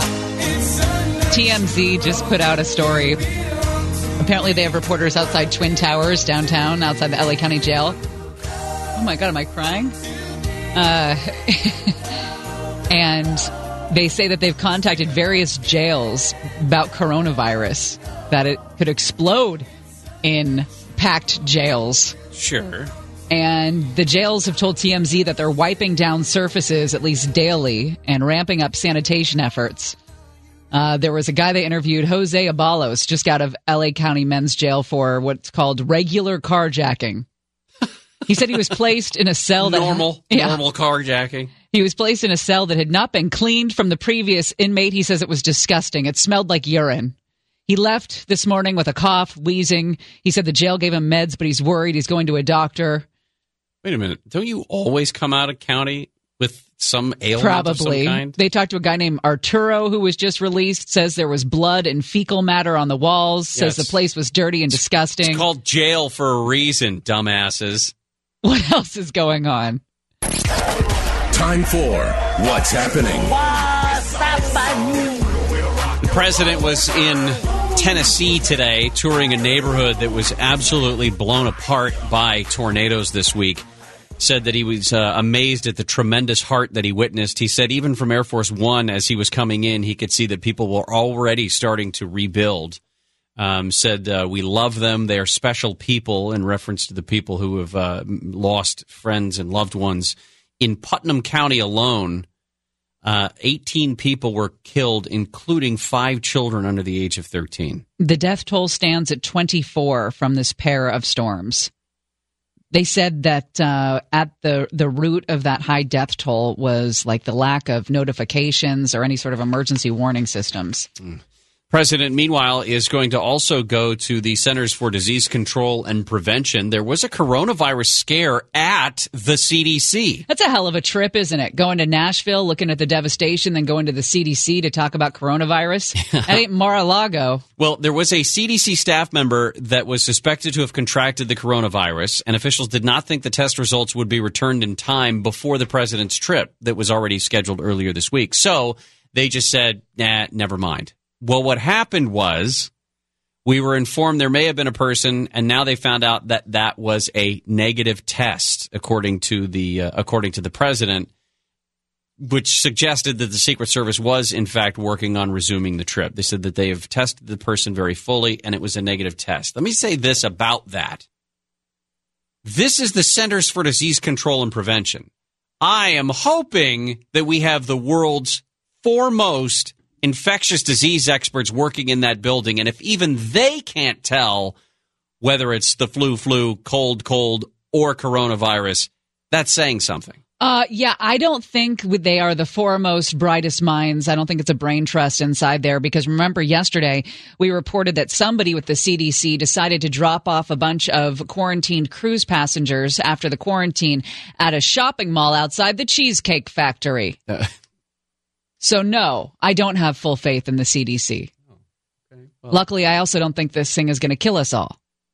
Tokyo organizers are downsizing the arrival ceremony for the Olympic torch, which, yes, the Olympics are still set to go on. The organizing committee president, Yoshiro Mori, said that one hundred forty children who were supposed to be sent to Greece to give the flame a send-off a day before it's due to arrive in Japan will not be going. The Olympic torch will be lit March twelfth in that ceremony in Greece and then flown to Japan. So something to look forward to. The Vatican has confirmed its first case. The Pope is recovering from a cold, but it's not the Pope that has the coronavirus. The Vatican's city health clinic used by Vatican employees and their families had to be closed down for sanitizing after this positive result came in. Uh, they said it was a Vatican official put into a protective quarantine after a priest from France's Catholic Church in Rome tested positive for the virus. Oh, you know what we need is like a little alert. So when we get breaking coronavirus news like I have right now, we can play a little alert. Might as well have a little fun with it, right? You want to do, I'm the, de- do the regular coronavirus I'm thing? Declaring a public health emergency of international concern. This is a fluid situation. You get a cough, please leave the room. This is a class one emergency. Please state the nature of the medical emergency. I'm going to be sick. Virus detected. This potentially deadly virus was now on the loose. Well, we've got breaking news. thirteen cases now in L A County. That's two more than yesterday, if you're keeping count. You want to dip into this yeah, real quick, let's Tyler? Let's see what our friend has to say. This is L A County Public Health Director Barbara Ferrer. From L A X. Of course, you can watch the rest of this news conference. Oh, oh and they're dipping out of it. All right. Well, well, well. The, oh, this is this is new. One of the new cases includes a second L A X screener. We told you yesterday that one screener that was screening people coming from China at L A X has tested positive. Now we have a second that has tested positive. You'd right. think that they would be taking all the known precautions if they're screening people coming from China. Right? Yes. What the hell's going on? And if you're the one screening and someone coughs on you or sneezes on you. You or, should have a bodysuit on, right? I think so. You'd think so. Um, when we'll actually be talking with Doctor Barbara Ferrer coming up in the one o'clock hour. If you have questions for the good doctor about what's going on in L A County and the precautions that are being taken or things that you can do, let us know and we'll uh, pass those questions on to her. Well, we've got new photos of those kids, the Doomsday Mom kids that have been missing since September. They're not really new photos. They're photos we haven't seen before, but this is these were photos taken before the disappearance. Looks like they went to Yosemite. Uh, September eighth, twenty nineteen, they're seen at Yosemite, and the F B I is asking for anyone who was there at Yosemite on September ninth of last year to come forward with photos. It is the last place that they were seen. Yeah, it was just a couple of weeks later um, that that they disappeared and hadn't been seen since. I, how is that story going to end? feel like this thing has been dragging out for so long. Why can't they compel her to explain where those kids are? I don't know. Uh, and if you were driving down uh, southbound I five, you may have seen some of this coverage of this chase last night. It was still, it's still a problem right now in the Newhall Pass, southbound I five, where it cuts off to go to the eastbound two ten. That entire ramp of three or four lanes of traffic there is closed off. When I drove past it this morning, there were about thirty law enforcement vehicles behind yellow tape and one car that had been clearly damaged. This uh, was a chase. That was the end of a chase that started up in Palmdale and then ended up in Sylmar. The hood was snapped back and covering the windshield so whoever was driving couldn't see. And they eventually dropped a handgun, runs down an embankment there on the exit, uh, down the embankment onto the other side of the freeway, which would be the southbound lanes of I five, gets hit by a car, and still gets up, and it takes about a dozen deputies to get the guy into custody. And that car, again, that car is still there. Traffic southbound I five is still a mess. Coming up next, remember twenty fifteen when Brian Williams claimed he was in that military helicopter that was forced down after being hit by an R P G, and then the guys that were there that night came forward and were like, no, he was in a separate group of helicopters about a half an hour back. Uh, they made an emergency landing because of a sandstorm, and Brian Williams was embarrassed, and all the memes and all the great stuff we got out of it. Well, he just embarrassed himself maybe even more. We'll tell you how. Gary and Shannon will continue.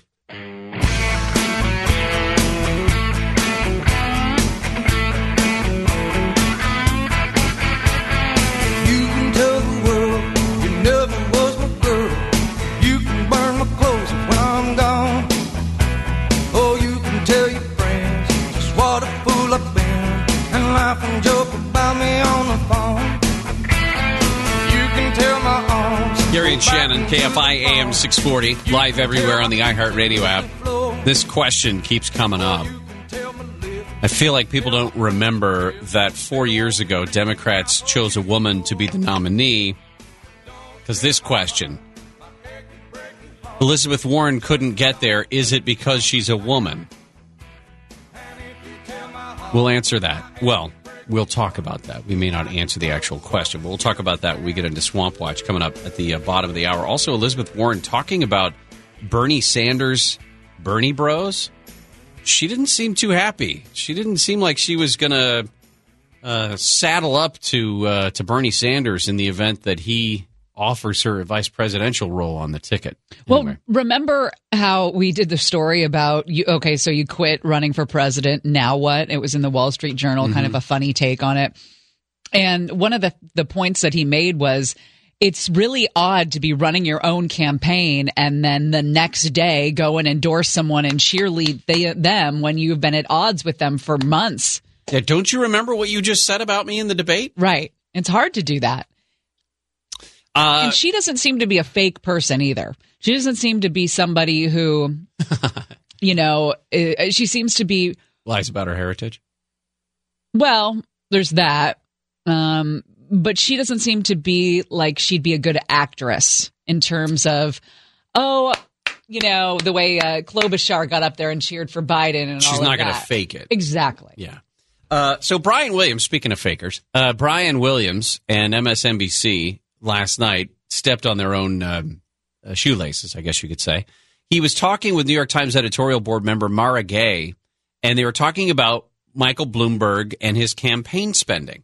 And she referenced a tweet, and he said uh, yes to it. First uh, of all, should the editor of the New York Times and M S N B C just be picking tweets off the internet and then commenting on them? Well, I mean... If if it were if it were true, I mean, if the tweet were accurate, it would be an amazing, astounding figure. Mm-hmm. But it wasn't. No. So here's what they said. Somebody tweeted recently that um, actually with the money he spent, he could have given every American a million dollars. I've got it. Let's put it up yeah. on the screen. It when I read it uh, tonight on social media, it kind of all became clear. Bloomberg spent five hundred million on ads. U S population three hundred twenty-seven million. Uh, don't tell us if you're ahead of us on the math. He could have given oh, each American one million dollars and have had lunch money left over. It's an incredible way of putting it. It's an incredible way of it's, putting it. It's true. It's, it's true. disturbing. It does. It does suggest, you know, what we're talking about here, which is there, there's too much money in politics.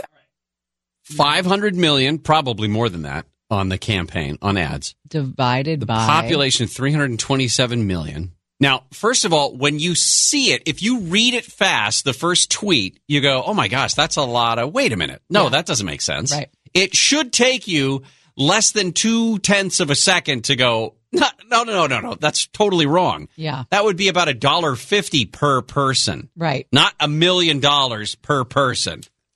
Now... They- They uh, were lit up on social media. For good lit reason. Up. Yeah, it's ridiculous. Um, and they responded by saying, tonight on the air, we quoted a tweet that relied on bad math. We correct, like they're blaming the tweet. Right. We corrected the error after the next commercial break and have removed it from later editions of tonight's program. We apologize for the error. And as somebody brought up, you know, it wasn't just Brian Williams and somebody from the New York Times editorial board that didn't see the glaring error with this. It was the editor, it was a producer, it was a graphics person, it was a team of people. There are people in the control room who saw that and could have said, no, no, no, no, correct it right, right now. Right. That's not right. That's not right. They did come back and later say, um, turns out we got the same grade in math. I'm speaking of the tweet we both misinterpreted. How could, or he could give each American a dollar. Again, I didn't have it in high school and I don't have it tonight. I stand corrected. The tweet was wrong. And he told everybody later, garbage in, garbage out. That's what you get, for one thing, when you rely on the internet, which is both an amazing and a horrible place at the same time. He did also say uh, somebody, uh, Mara Gay, actually on her Twitter account wrote, I'm buying a calculator. I'll be right back. An embarrassing poke of fun at herself kind yeah. of response. And the eleventh hour, the show Twitter account said, please buy two. I am away today. I guess this is from Brian Williams. I'm away today, but luckily Steve Kornacki is filling in for me tonight, so our math game will be strong. We all feel terrible and regret the error, and then B W for uh, for Brian Williams. Listen, you do say enough things, you're going to say something stupid. We do it on a regular basis. Yeah, but here. We do live radio. That's completely different from scripted television. They knew about that tweet. They referenced it. It was part of their content. He called for it enough so that the graphics person put had it gra- ready. I yeah. mean, it's it's not as unscripted as we are. It's pretty scripted when you do television like that. Those kinds of segments. There were conversations that they had about that tweet before they went to air. And if anybody if anybody retweeted that without thinking, even the first person who wrote the thing, you should be embarrassed. five hundred million dollars spent on the campaign. There's three hundred twenty-seven million Americans. Everyone could get a million dollars. I can't believe that. All right. Uh, coming up next, Swamp Watch. I have composed my letter, my late letter oh, to Elizabeth Warren. Lucky you. Lucky you. Mm-hmm.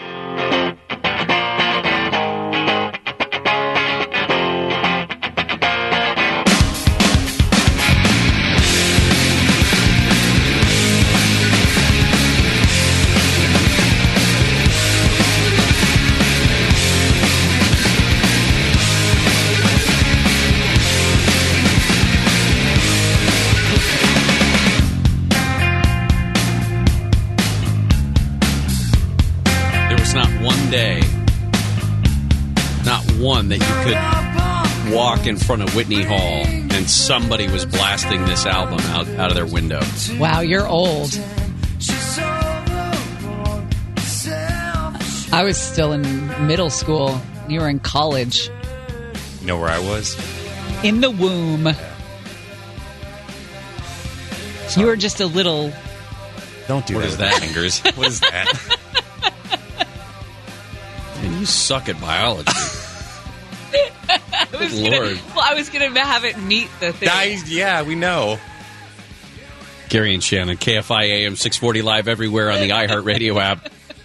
Next hour, Doctor Barbara Ferrer from L A County Department of Health is going to join us. A couple more cases, positive cases of coronavirus in L A County. One of them an L A X coronavirus screener. Huh, what do you think? Uh, the Grand Princess cruise ship still waiting off the coast of San Francisco, waiting for the results of coronavirus testing uh, on a, several dozen people who were on board that ship. They're not going to allow that ship to dock until they can figure out exactly why those people are showing symptoms. And then University of Washington, up in Seattle, has said it's going to stop meeting for classes starting on Monday. Beginning Monday, asking instructors to hold classes and exams remotely until the winter quarter ends in a couple of weeks. And, uh, then they'll reassess and see if they want to get everybody back in there. It's well, time. Time. Oh, I thought that when we rehearsed that earlier and wrote it out that I was going to introduce Swamp Watch. Oh, you're right. My fault. I it's read, all right. I misread the line. No, mistakes happen. Take two. It's time for Swamp Watch. Drain the swamp. We're going to drain the swamp of Washington. We're going to have fun doing it. We're all doing it together. Drain the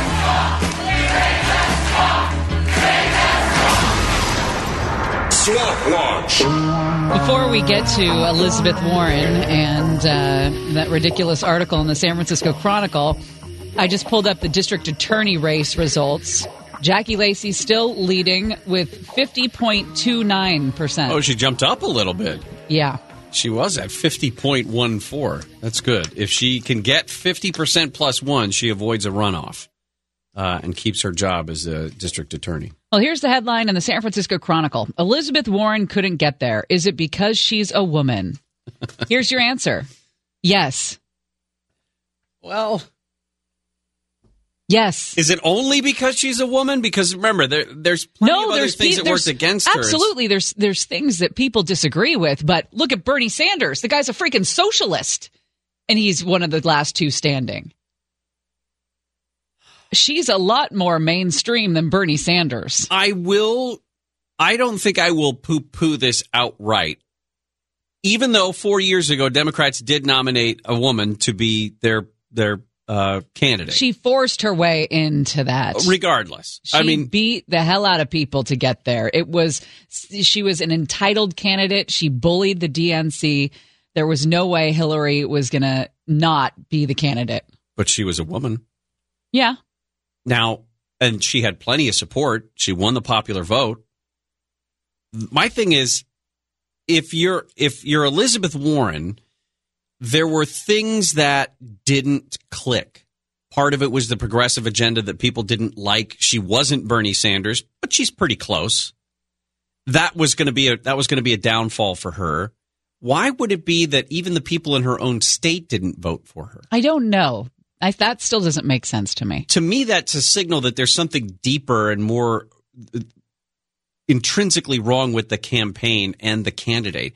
And I don't think it's as simple as saying that it's she's a woman. She was leading in the polls not too long ago. It's not just because she's a woman, but when Democrats sat down to figure out who is going to win and they take all of this into account, it's clearly going to be Joe Biden. And that's why you saw the rally around Joe Biden. And they're, they're, they're not going to they're not going to railroad Bernie the way they did in twenty sixteen.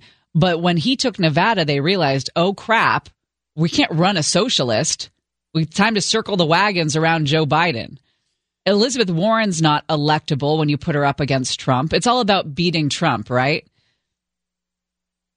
Well, that I mean, that that's probably one of the things that they have to figure out, they being the Democratic Party, uh, is what's your goal? Are you going to vote for somebody who closely aligns with your political philosophies, or are you going to vote for somebody who's going to beat Donald Trump? That, because if you're, for example, if you're a Joe Biden guy, gal, if you're a Joe Biden voter and he does not get the nomination, are you going to are you going to vote for Bernie Sanders specifically because you want Donald Trump out of there? I mean, this is the same. There will be people that do that. This is the same style of choice that we had in twenty sixteen, where people some people voted for Donald Trump because they didn't want to vote for a woman or vote for that woman. Right.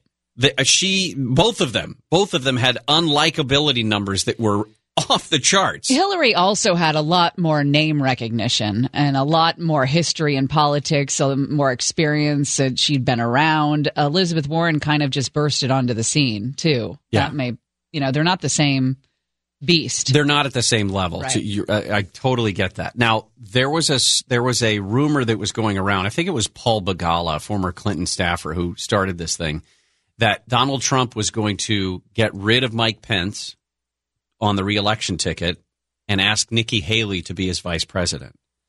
And I wonder if wow. that would be in direct – because because listen, whoever gets the nomination, Joe Biden or Bernie Sanders, I think it's clear that whichever one of them gets it, they will pick a woman to be yes. their vice presidential nominee. Yep.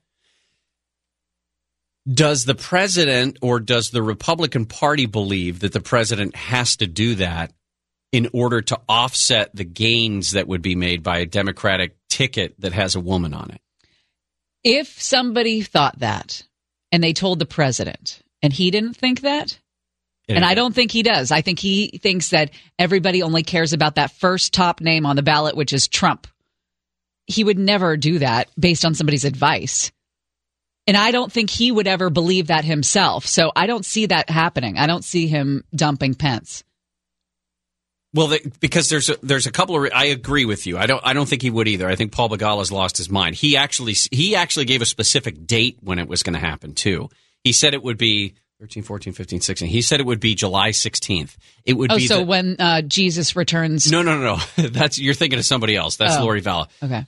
July sixteenth would be the Thursday of the Democratic National Convention. That's when the nominee gives their big speech to end the com- the to end the convention, mm-hmm. right?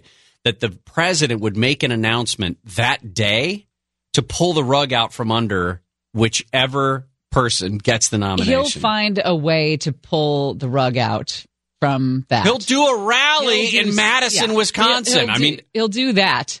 Um, but I just don't see him thinking that that is something that's necessary for him to win. In fact, I think from what I know about his thinking, it might even show weakness. Yeah, to switch out your V P. I agree. I, I think Paul Begala is smoking pot.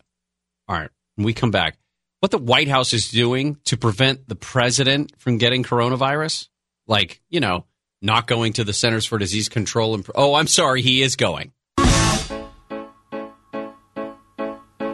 see a little silhouette of a man. Scaramouche, Scaramouche, will you do the fandango? Thunderbolt and lightning, very, very frightening me. Galileo, Galileo, Galileo Figaro. Magnifico. That's what you get when you hire kids. Well, it's it's all right. It did have a huge resurgence in nineteen ninety-two. It did, it did chart in ninety-two. It was exposing or exposed to, let me rephrase that. Kids were first exposed to this song yeah. from Wayne's World. It's a classic scene, though. It sure is.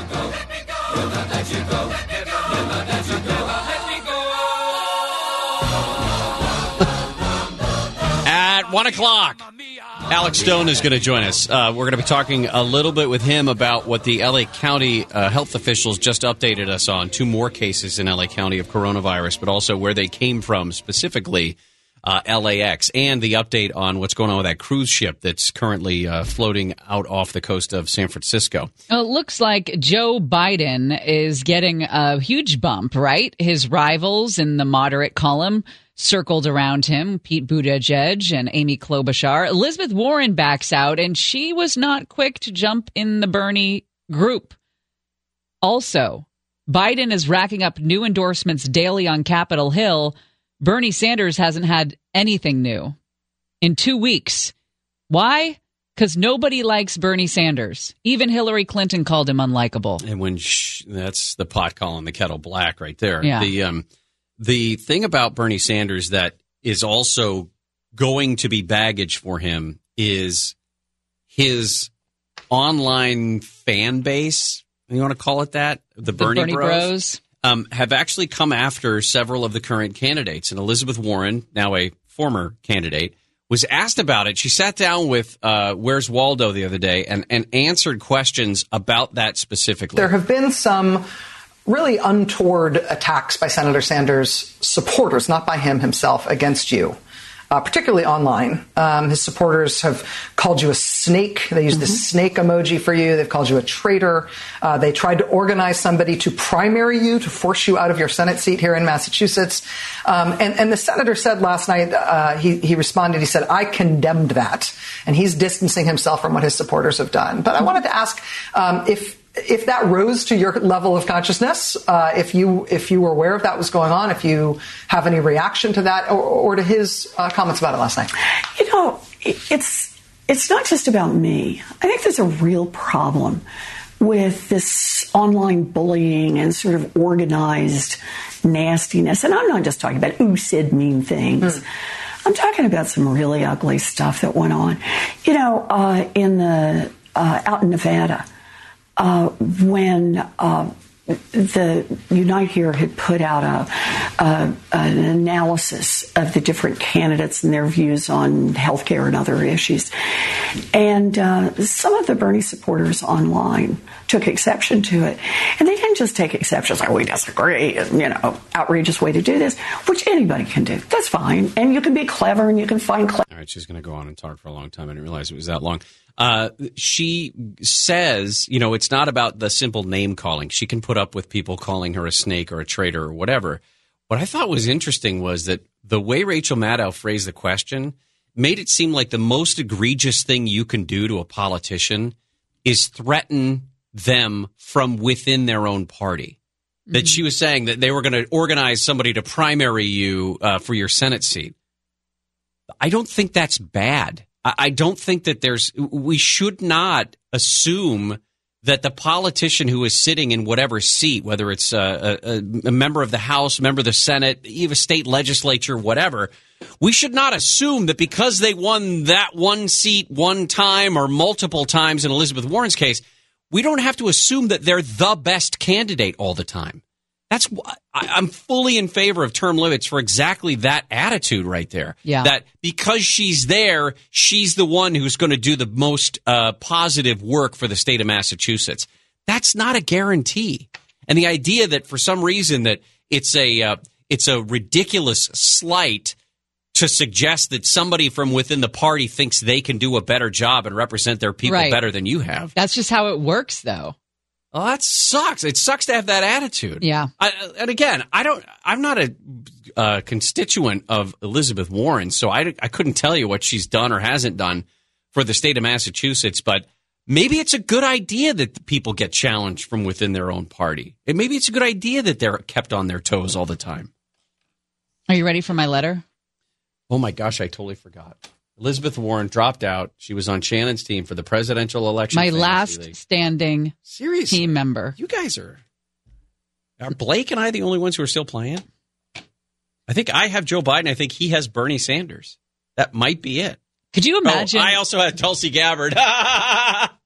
Could you imagine a Bernie Sanders versus Donald Trump cam, uh, campaign and how ugly it would get on social media between those two fan bases? They'd have to burn the internet. They'd have to burn the internet because that's all you would see. I mean, you thought Hillary v. Trump was bad. Oh, it would get That would worse. Just be crazy. All right, dear Elizabeth, this was a goodbye letter I really didn't want to write. No, really. I thought I was off the hook when they didn't ask for it yesterday. You had quite a run and made many women and girls proud. You shined in the debates, especially when you neutered Mike Bloomberg in front of a national audience. Ouch. We'll always remember the term horse-faced lesbian because of you. I hope you get on Biden's ticket so we get a gal up in there, a V P candidate who can't see Russia from her house and one who actually reads anything. I'll miss your black pants, your energy, and your tone. That makes me feel like I'm in trouble. Later, Liz. Love, Shannon. Trying to find the horse-faced lesbian bite. Oh. All right, we come back. Alex Stone is going to join us, awaiting results from the uh, tests conducted on cruise ship passengers. We'll talk about that. We'll talk about what's going on locally and our nine news nuggets you need to know coming Ooh, up as well. Get out your dipping sauces. Oh, we still have to make a face mask for Nick. Oh, that's right. Chick-fil-A sauce mask.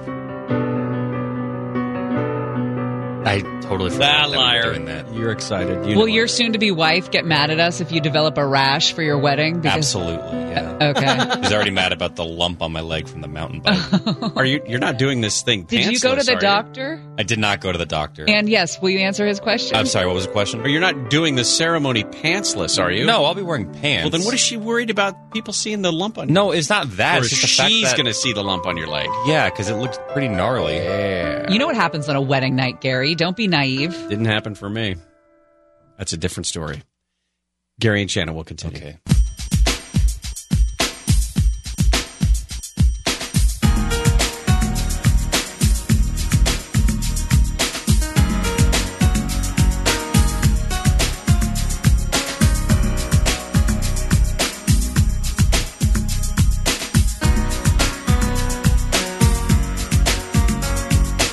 He sent you a friend request. No. No. Gary and Shannon. K F I A M six forty live everywhere on the iHeartRadio app. A couple stories that we've been following. Of course, coronavirus. We'll talk about that in a, in a few moments. The president is expected to stop by the C D C in uh, Atlanta, get some updates on what's going on there. He was earlier today in Tennessee, see some of the recovery efforts after a series of tornadoes that blew through Tennessee and killed a couple dozen people. I saw this side note as well. Gibson Guitars, you know, historic uh, guitar maker, has been headquartered in Nashville forever. They, through their nonprofit wing called Gibson Gives, is planning on making donations to guitarists whose instruments were destroyed in the tornadoes. They're going to be giving away free guitars to people. I thought it was pretty cool. Uh, the Dow has been down most of the day, but definitely made uh, made up some ground. The Dow ended the day down about two hundred fifty-six points, so it's just roughly at about one percent. The S and P five hundred and the NASDAQ were down almost two percent on those respective, uh, respective, what's the word, markets? Indices. That's the word I'm looking for. Yes. Indices. It's a fun word to say, isn't it? Gold like was Francisco. Up, gold was up a tiny bit. Oil was down about ten percent, actually. Oil right now is at forty-one dollars and fifty-three cents a barrel, which means here in California, our prices are going to go up to five bucks a gallon probably. Well, we've been talking about this cruise ship that is right off the coast of San Francisco. This was the cruise ship that went from San Francisco to Mexico, came back, loaded up some more people, and then took off to Hawaii and then made its way back. And on the way back, they found out uh, there was a guy on that first cruise to Mexico that died of this thing. The coronavirus. So now that ship is staying off the coast until test results are in. Alex Stone is joining us to talk more about this. Where do we stand on those tests, Alex?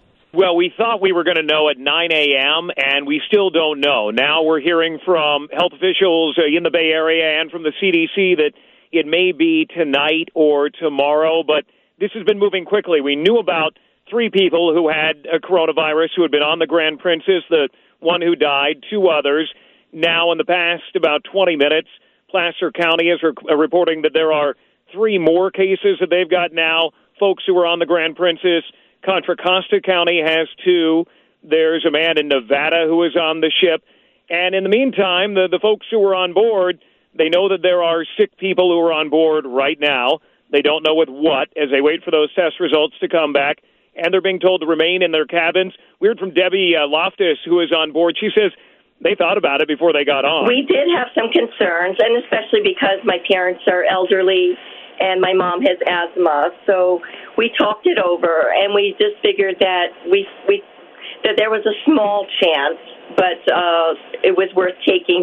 Well, a small chance, but now they're stuck on board that ship. She talked to us via Skype, via the Internet on board, and they're quarantined in their rooms. Here's how they found out. About two days ago, we had a piece of paper slid underneath our our door telling us that the C D C determined that there's some people on the boat that were symptomatic and that we were having to head back to San Francisco and miss our stop in Mexico.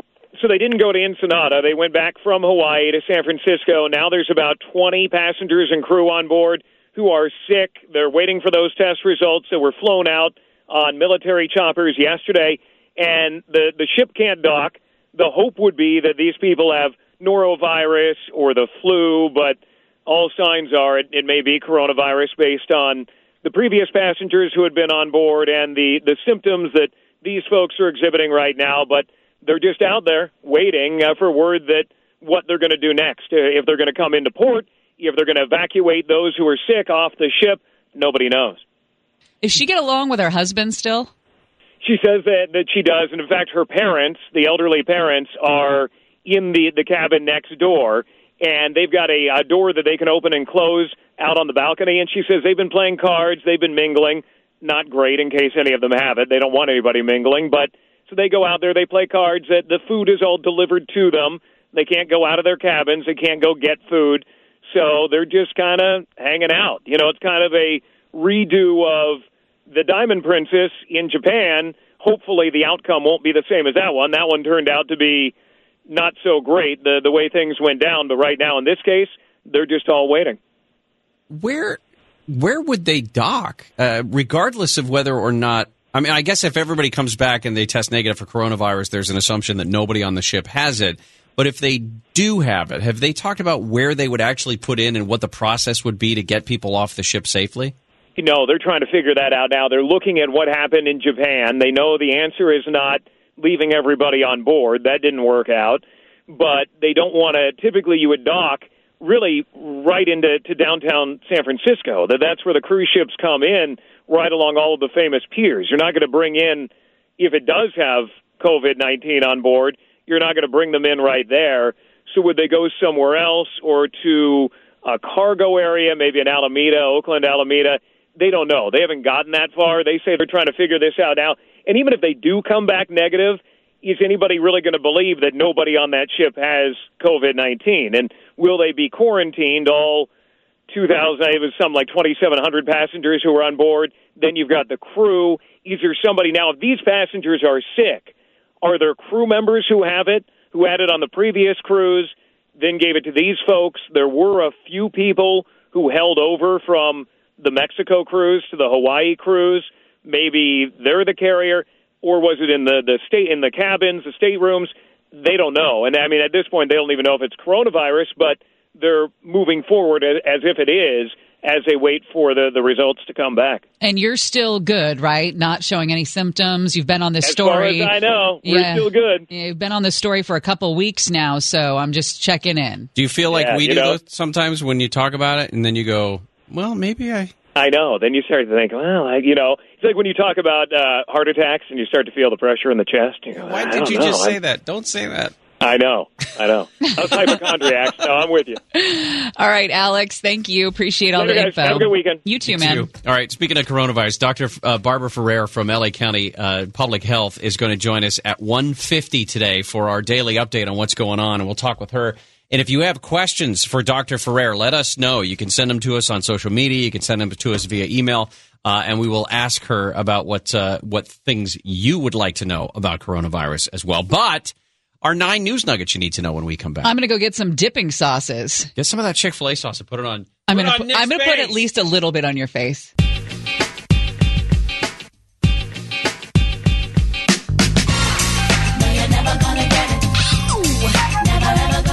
Gary and Shannon, K F I A M six forty live everywhere on the iHeartRadio app. I remember being in sixth grade, and our cheerleading warm-ups were set to this song. Warm-ups? Yeah. What did you do for warm-ups? Was there a like choreographed stretching. warm-up? Oh, like stretching oh, and okay. stuff like you do for any other sport. For any other what? Sport. Sport. Yes. We're not going down this road. Huh. You go home with bruises. Okay. Yeah, like you did after your your cheerleading matches. Yeah. Matches? No. You uh-huh. know what?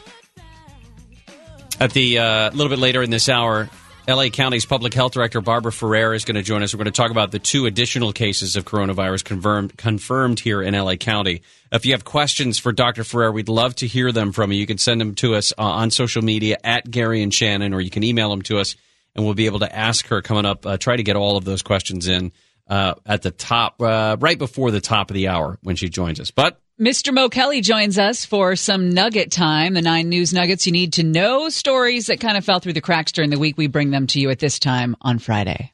Pressed into service last night.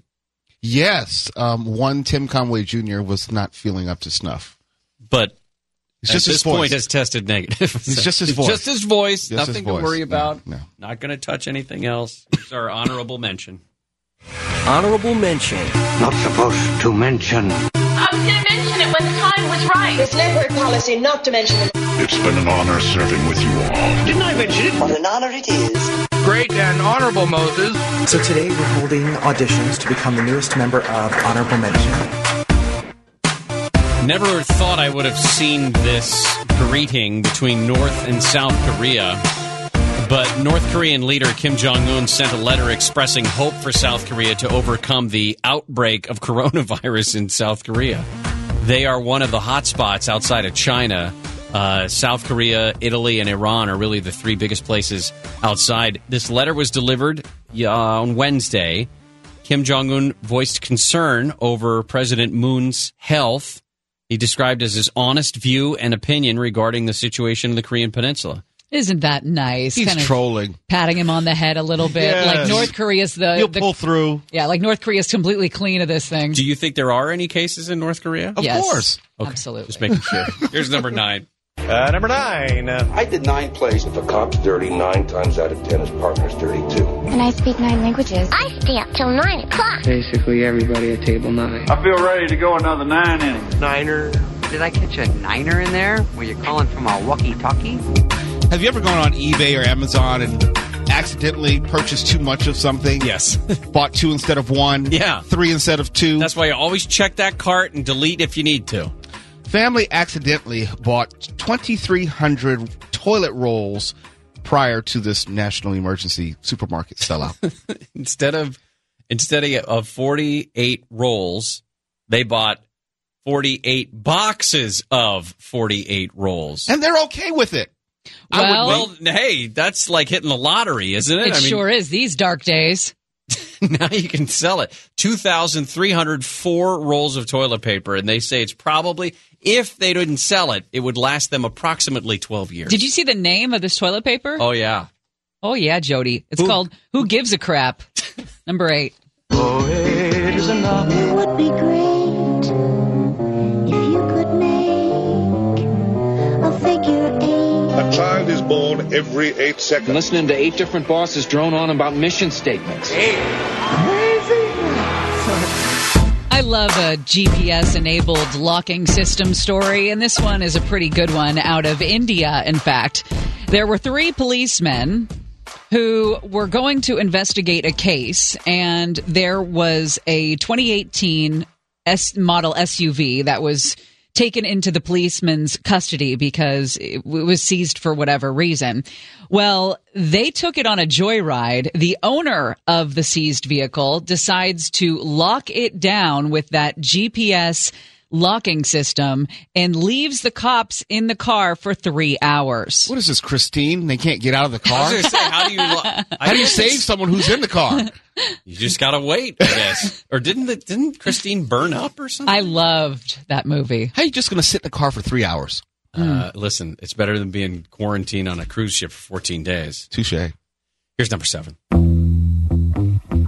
The seventh son of the seventh son. One for seven days. With the government, Sector seven. Guy seven. seven a.m. Seven years of college down the drain. Seven. Seven. Seven. Seven days. Seven nation army couldn't hold me back. Slidell, Louisiana. Uh, I feel like the D M V in Louisiana must be as off-putting as the D M V in California. A driver was pulled over... And had a, was pulled over for expired tags, right? You'd think, well, you know, it expired back in that January. And, yeah. you know, in this case, the tags expired in nineteen ninety-seven. Well. And the driver reportedly told the police, I'm sorry, officer, I've been busy lately and totally forgot to renew my vehicle registration. I'll take care of it as soon as I get home. Did you just talk, did you just go Waterboy or did you go Smokey and the Bandit there? This was more Waterboy. Okay. I think it was more Waterboy. How do more you likely. slide by for, for that years? many years? You, you don't do anything that, that rises to the level of catching the attention of police. I know of somebody who has a car that doesn't have the month sticker on it. Mm. Yeah. Which you can, by the way, go to the D M V and pick one up for free. Yeah. But then you also have to go to the D M V. Do you still use a razor blade to cut through, make sure so someone can't steal your stickers? I've never done that. I have. I've never done that. Yeah. But has they, have they stole your sticker? They've tried. You can tell when someone's tried to peel it. So there's only a quarter of it left. Here's number six. I got six. You got six. She got six. Uh, number six. Dude, there's six more weeks of winter. Why do you have a picture of me, a rabbi, and six drunken longshoremen? Why don't we just stick her in a nursing home closer to us so I don't have to drive six hours? Drink another six-pack. Number six. A Haverhill District Court judge ordered Dennis Cormier to submit to daily alcohol screenings after he arrived at an elementary school wearing full revolutionary regalia, drunk, with a point two rating. That's a little too drunk. When they ask him, he's taking boxes out of his car. He's going to give a uh, presentation to the sixth grade class. They ask him, uh, excuse me, sir, uh, you had anything to drink? He says, no. What if my land? Two if my sea. And then he took out of his pocket a bottle of vodka. Oh. Oh, you, oh, you mean this? Yes, I have had a this. A fifth of liquor and a tall Budweiser can were also in plain view in his car. This guy's got quite a breakfast buffet going on.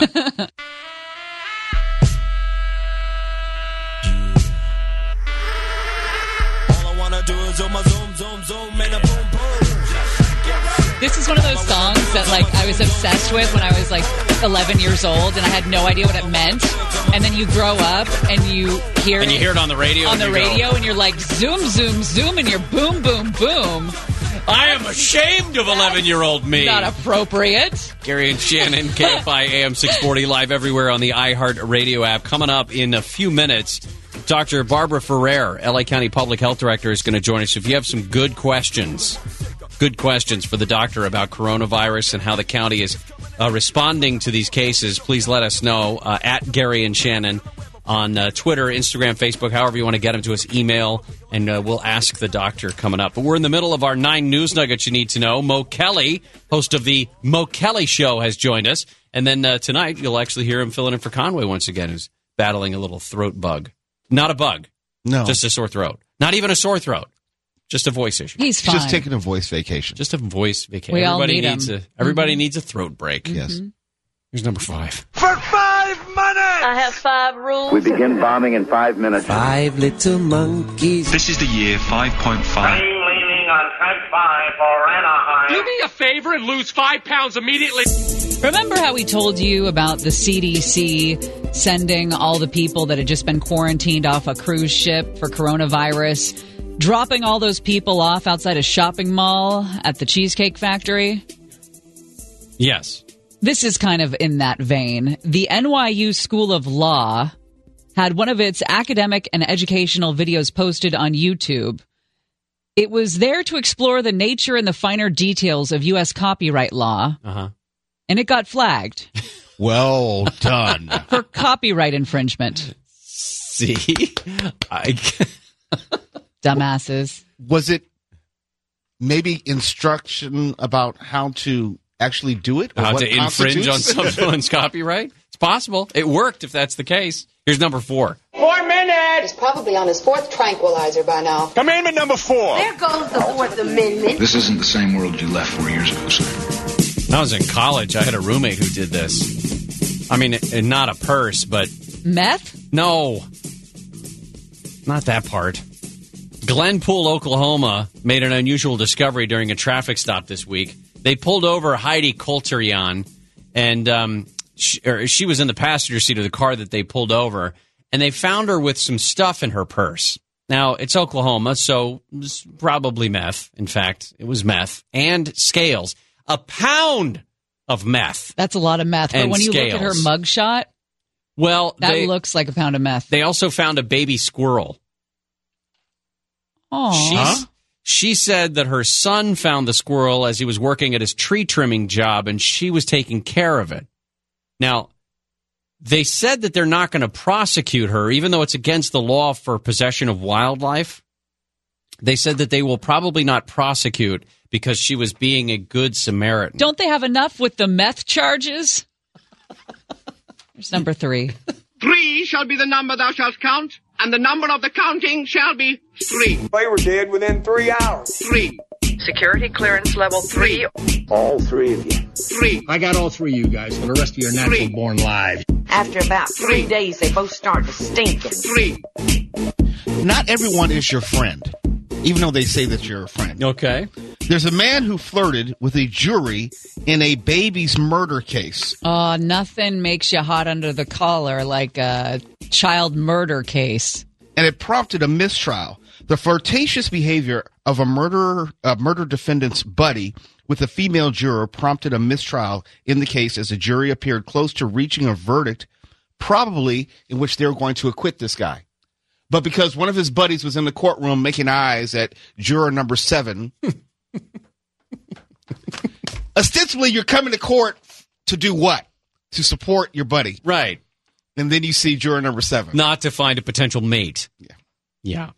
Number two? What's going on, you two? Pick out two fingers.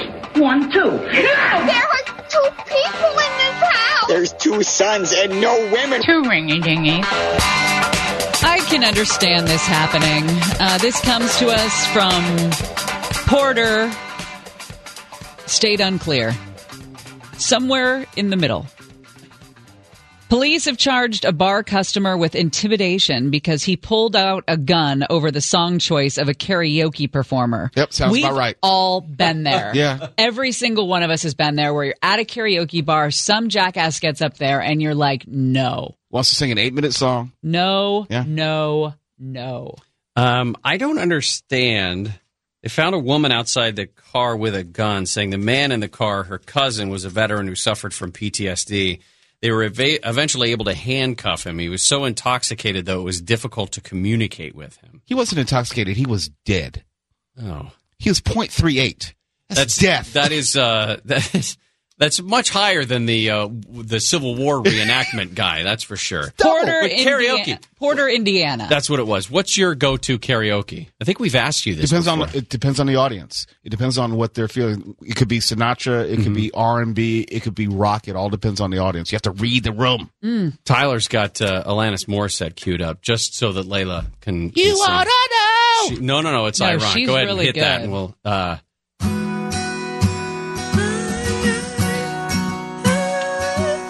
because it's going to rain on Sunday, which is Nick's wedding day. Here's Layla Muhammad on K F I. An old man turned ninety-eight.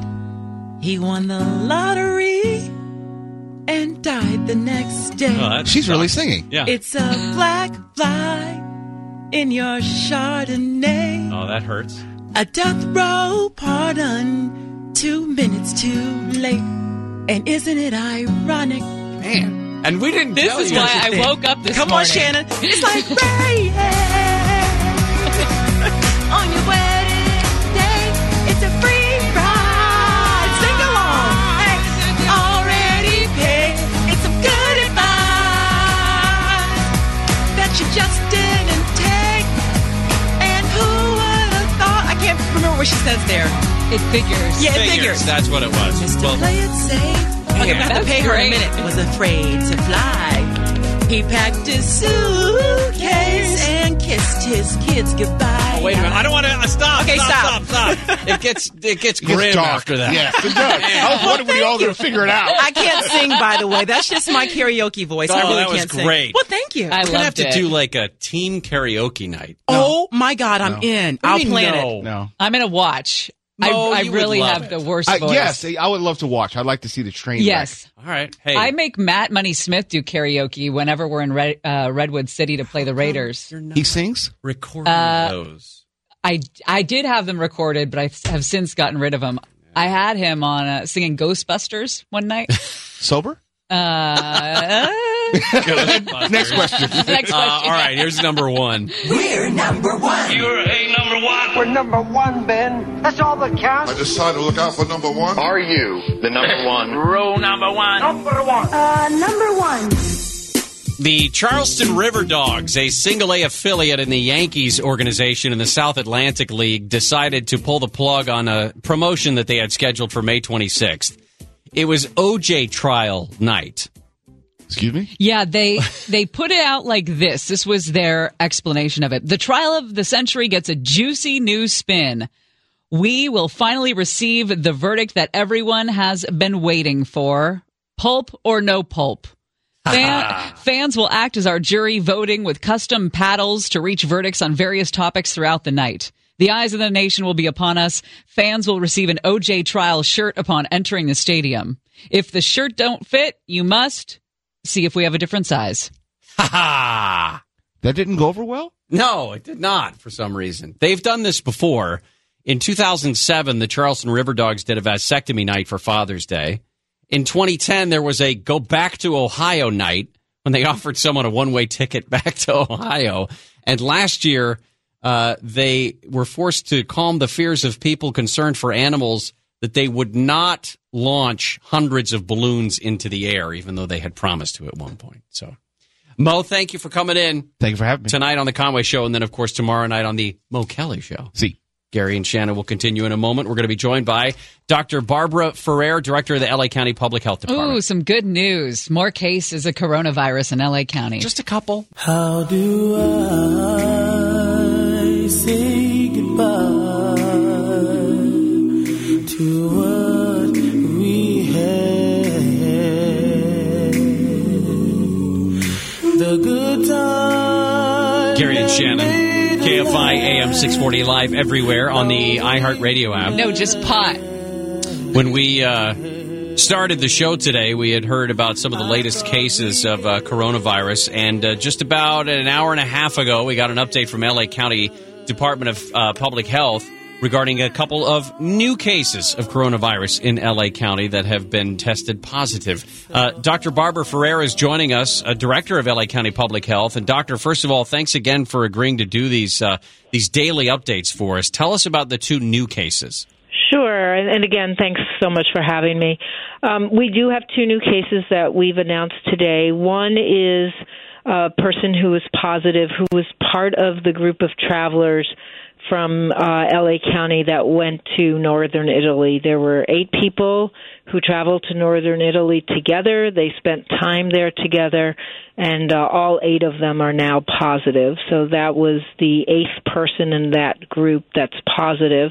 And then we have uh, the second case that we reported on today was a second uh, screener who works at L A X, at the quarantine station uh, under the auspices of uh, the Bo- Customs and Border Protection. Uh, they are positive. As you know, we announced uh, previously a screener from L A X was positive. This is the second screener. Uh, the screeners work for the federal government, and uh, we've asked C D C to conduct the investigation. Uh, we, we don't really have the ability to uh, get the records and the files Uh, from the folks who work at the control at the quarantine station, uh, but we do know that the two uh, screeners did work uh, on uh, for two days together at the quarantine station, and uh, in all likelihood, the exposure happened on uh, one of those two days, and it was a similar exposure for both of them. It was kind of surprising to me to hear that, because you would think that the people screening uh, all the travelers coming in from China will have all the precautions taken, you know, the, the complete bodysuit or whatever's necessary to take all those precautions. Do we know uh, h- how they are equipping themselves to protect themselves from this? Sure. I mean, we do know that they're masked, and uh, and I believe it's N ninety-five masks. Again, we're not we're not allowed in that area, but my, my sense is, from what I know, is that they are uh, using uh, personal protection equipment.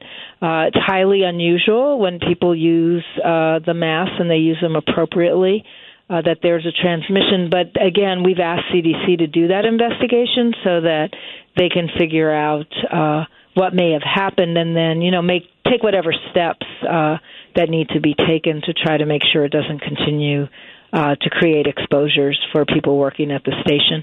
It's also it's like it, it is possible that uh, another uh, worker at the station uh, infected both of these folks. Uh, because the workers aren't all local people, we may just not know that. And again, I don't have a list of who was working there, so it's really hard for me to do that investigation, you know, us here in L A County. But I know that C D C will do a thorough investigation, and they'll figure out what the what the most likely source of exposure was. We know just based on what we've seen for the last several weeks now that the vast majority of people who would come down with coronavirus would be okay, that they would self-heal, that just through quarantine and just, you know, normal self-care, chicken soup, that kind of thing.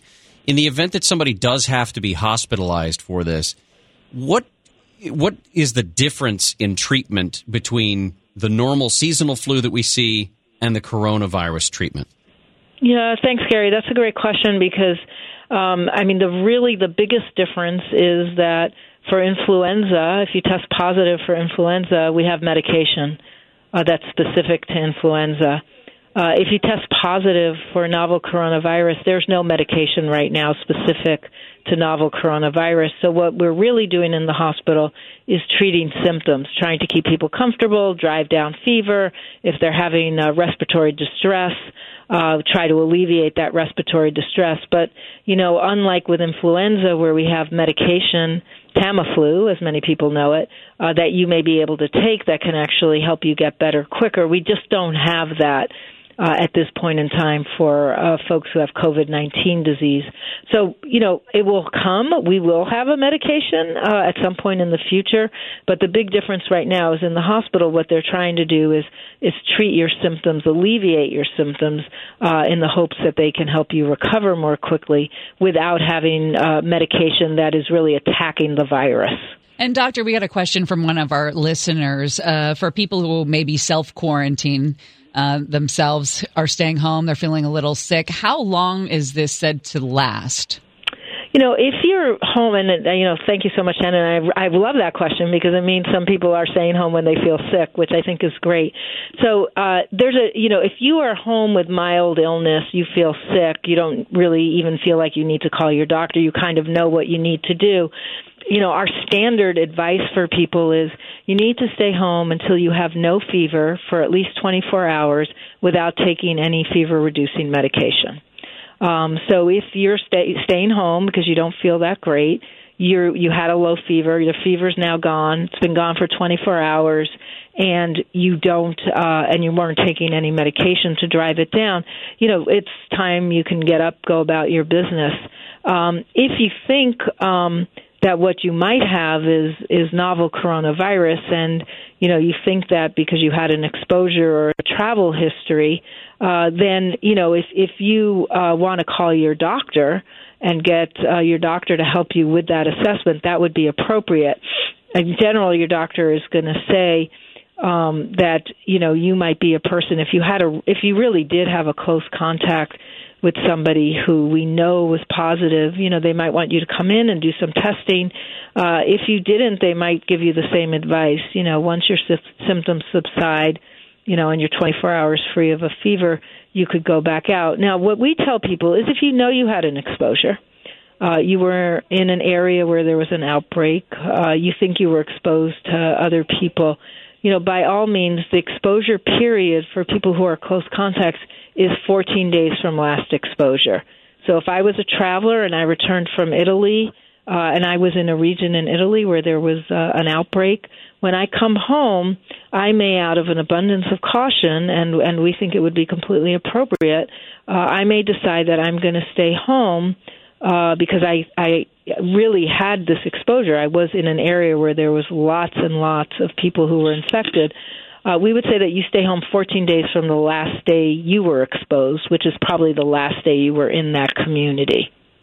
Well, Doctor, again, thank you for your time. You can follow uh, L A County Public Health at L A Public Health on Twitter. And Doctor Ferrer, I hope you have a boring weekend. Thank you. And we look forward to talking with you next week. All right. Doctor Ferrer there from L A County Public Health. Um, we'll uh, we'll do this for the foreseeable future, and hopefully Monday we come back and there's not a whole lot to talk about. John and Ken show coming up next. We'll see you Monday. Stay dry, everybody. Blessings.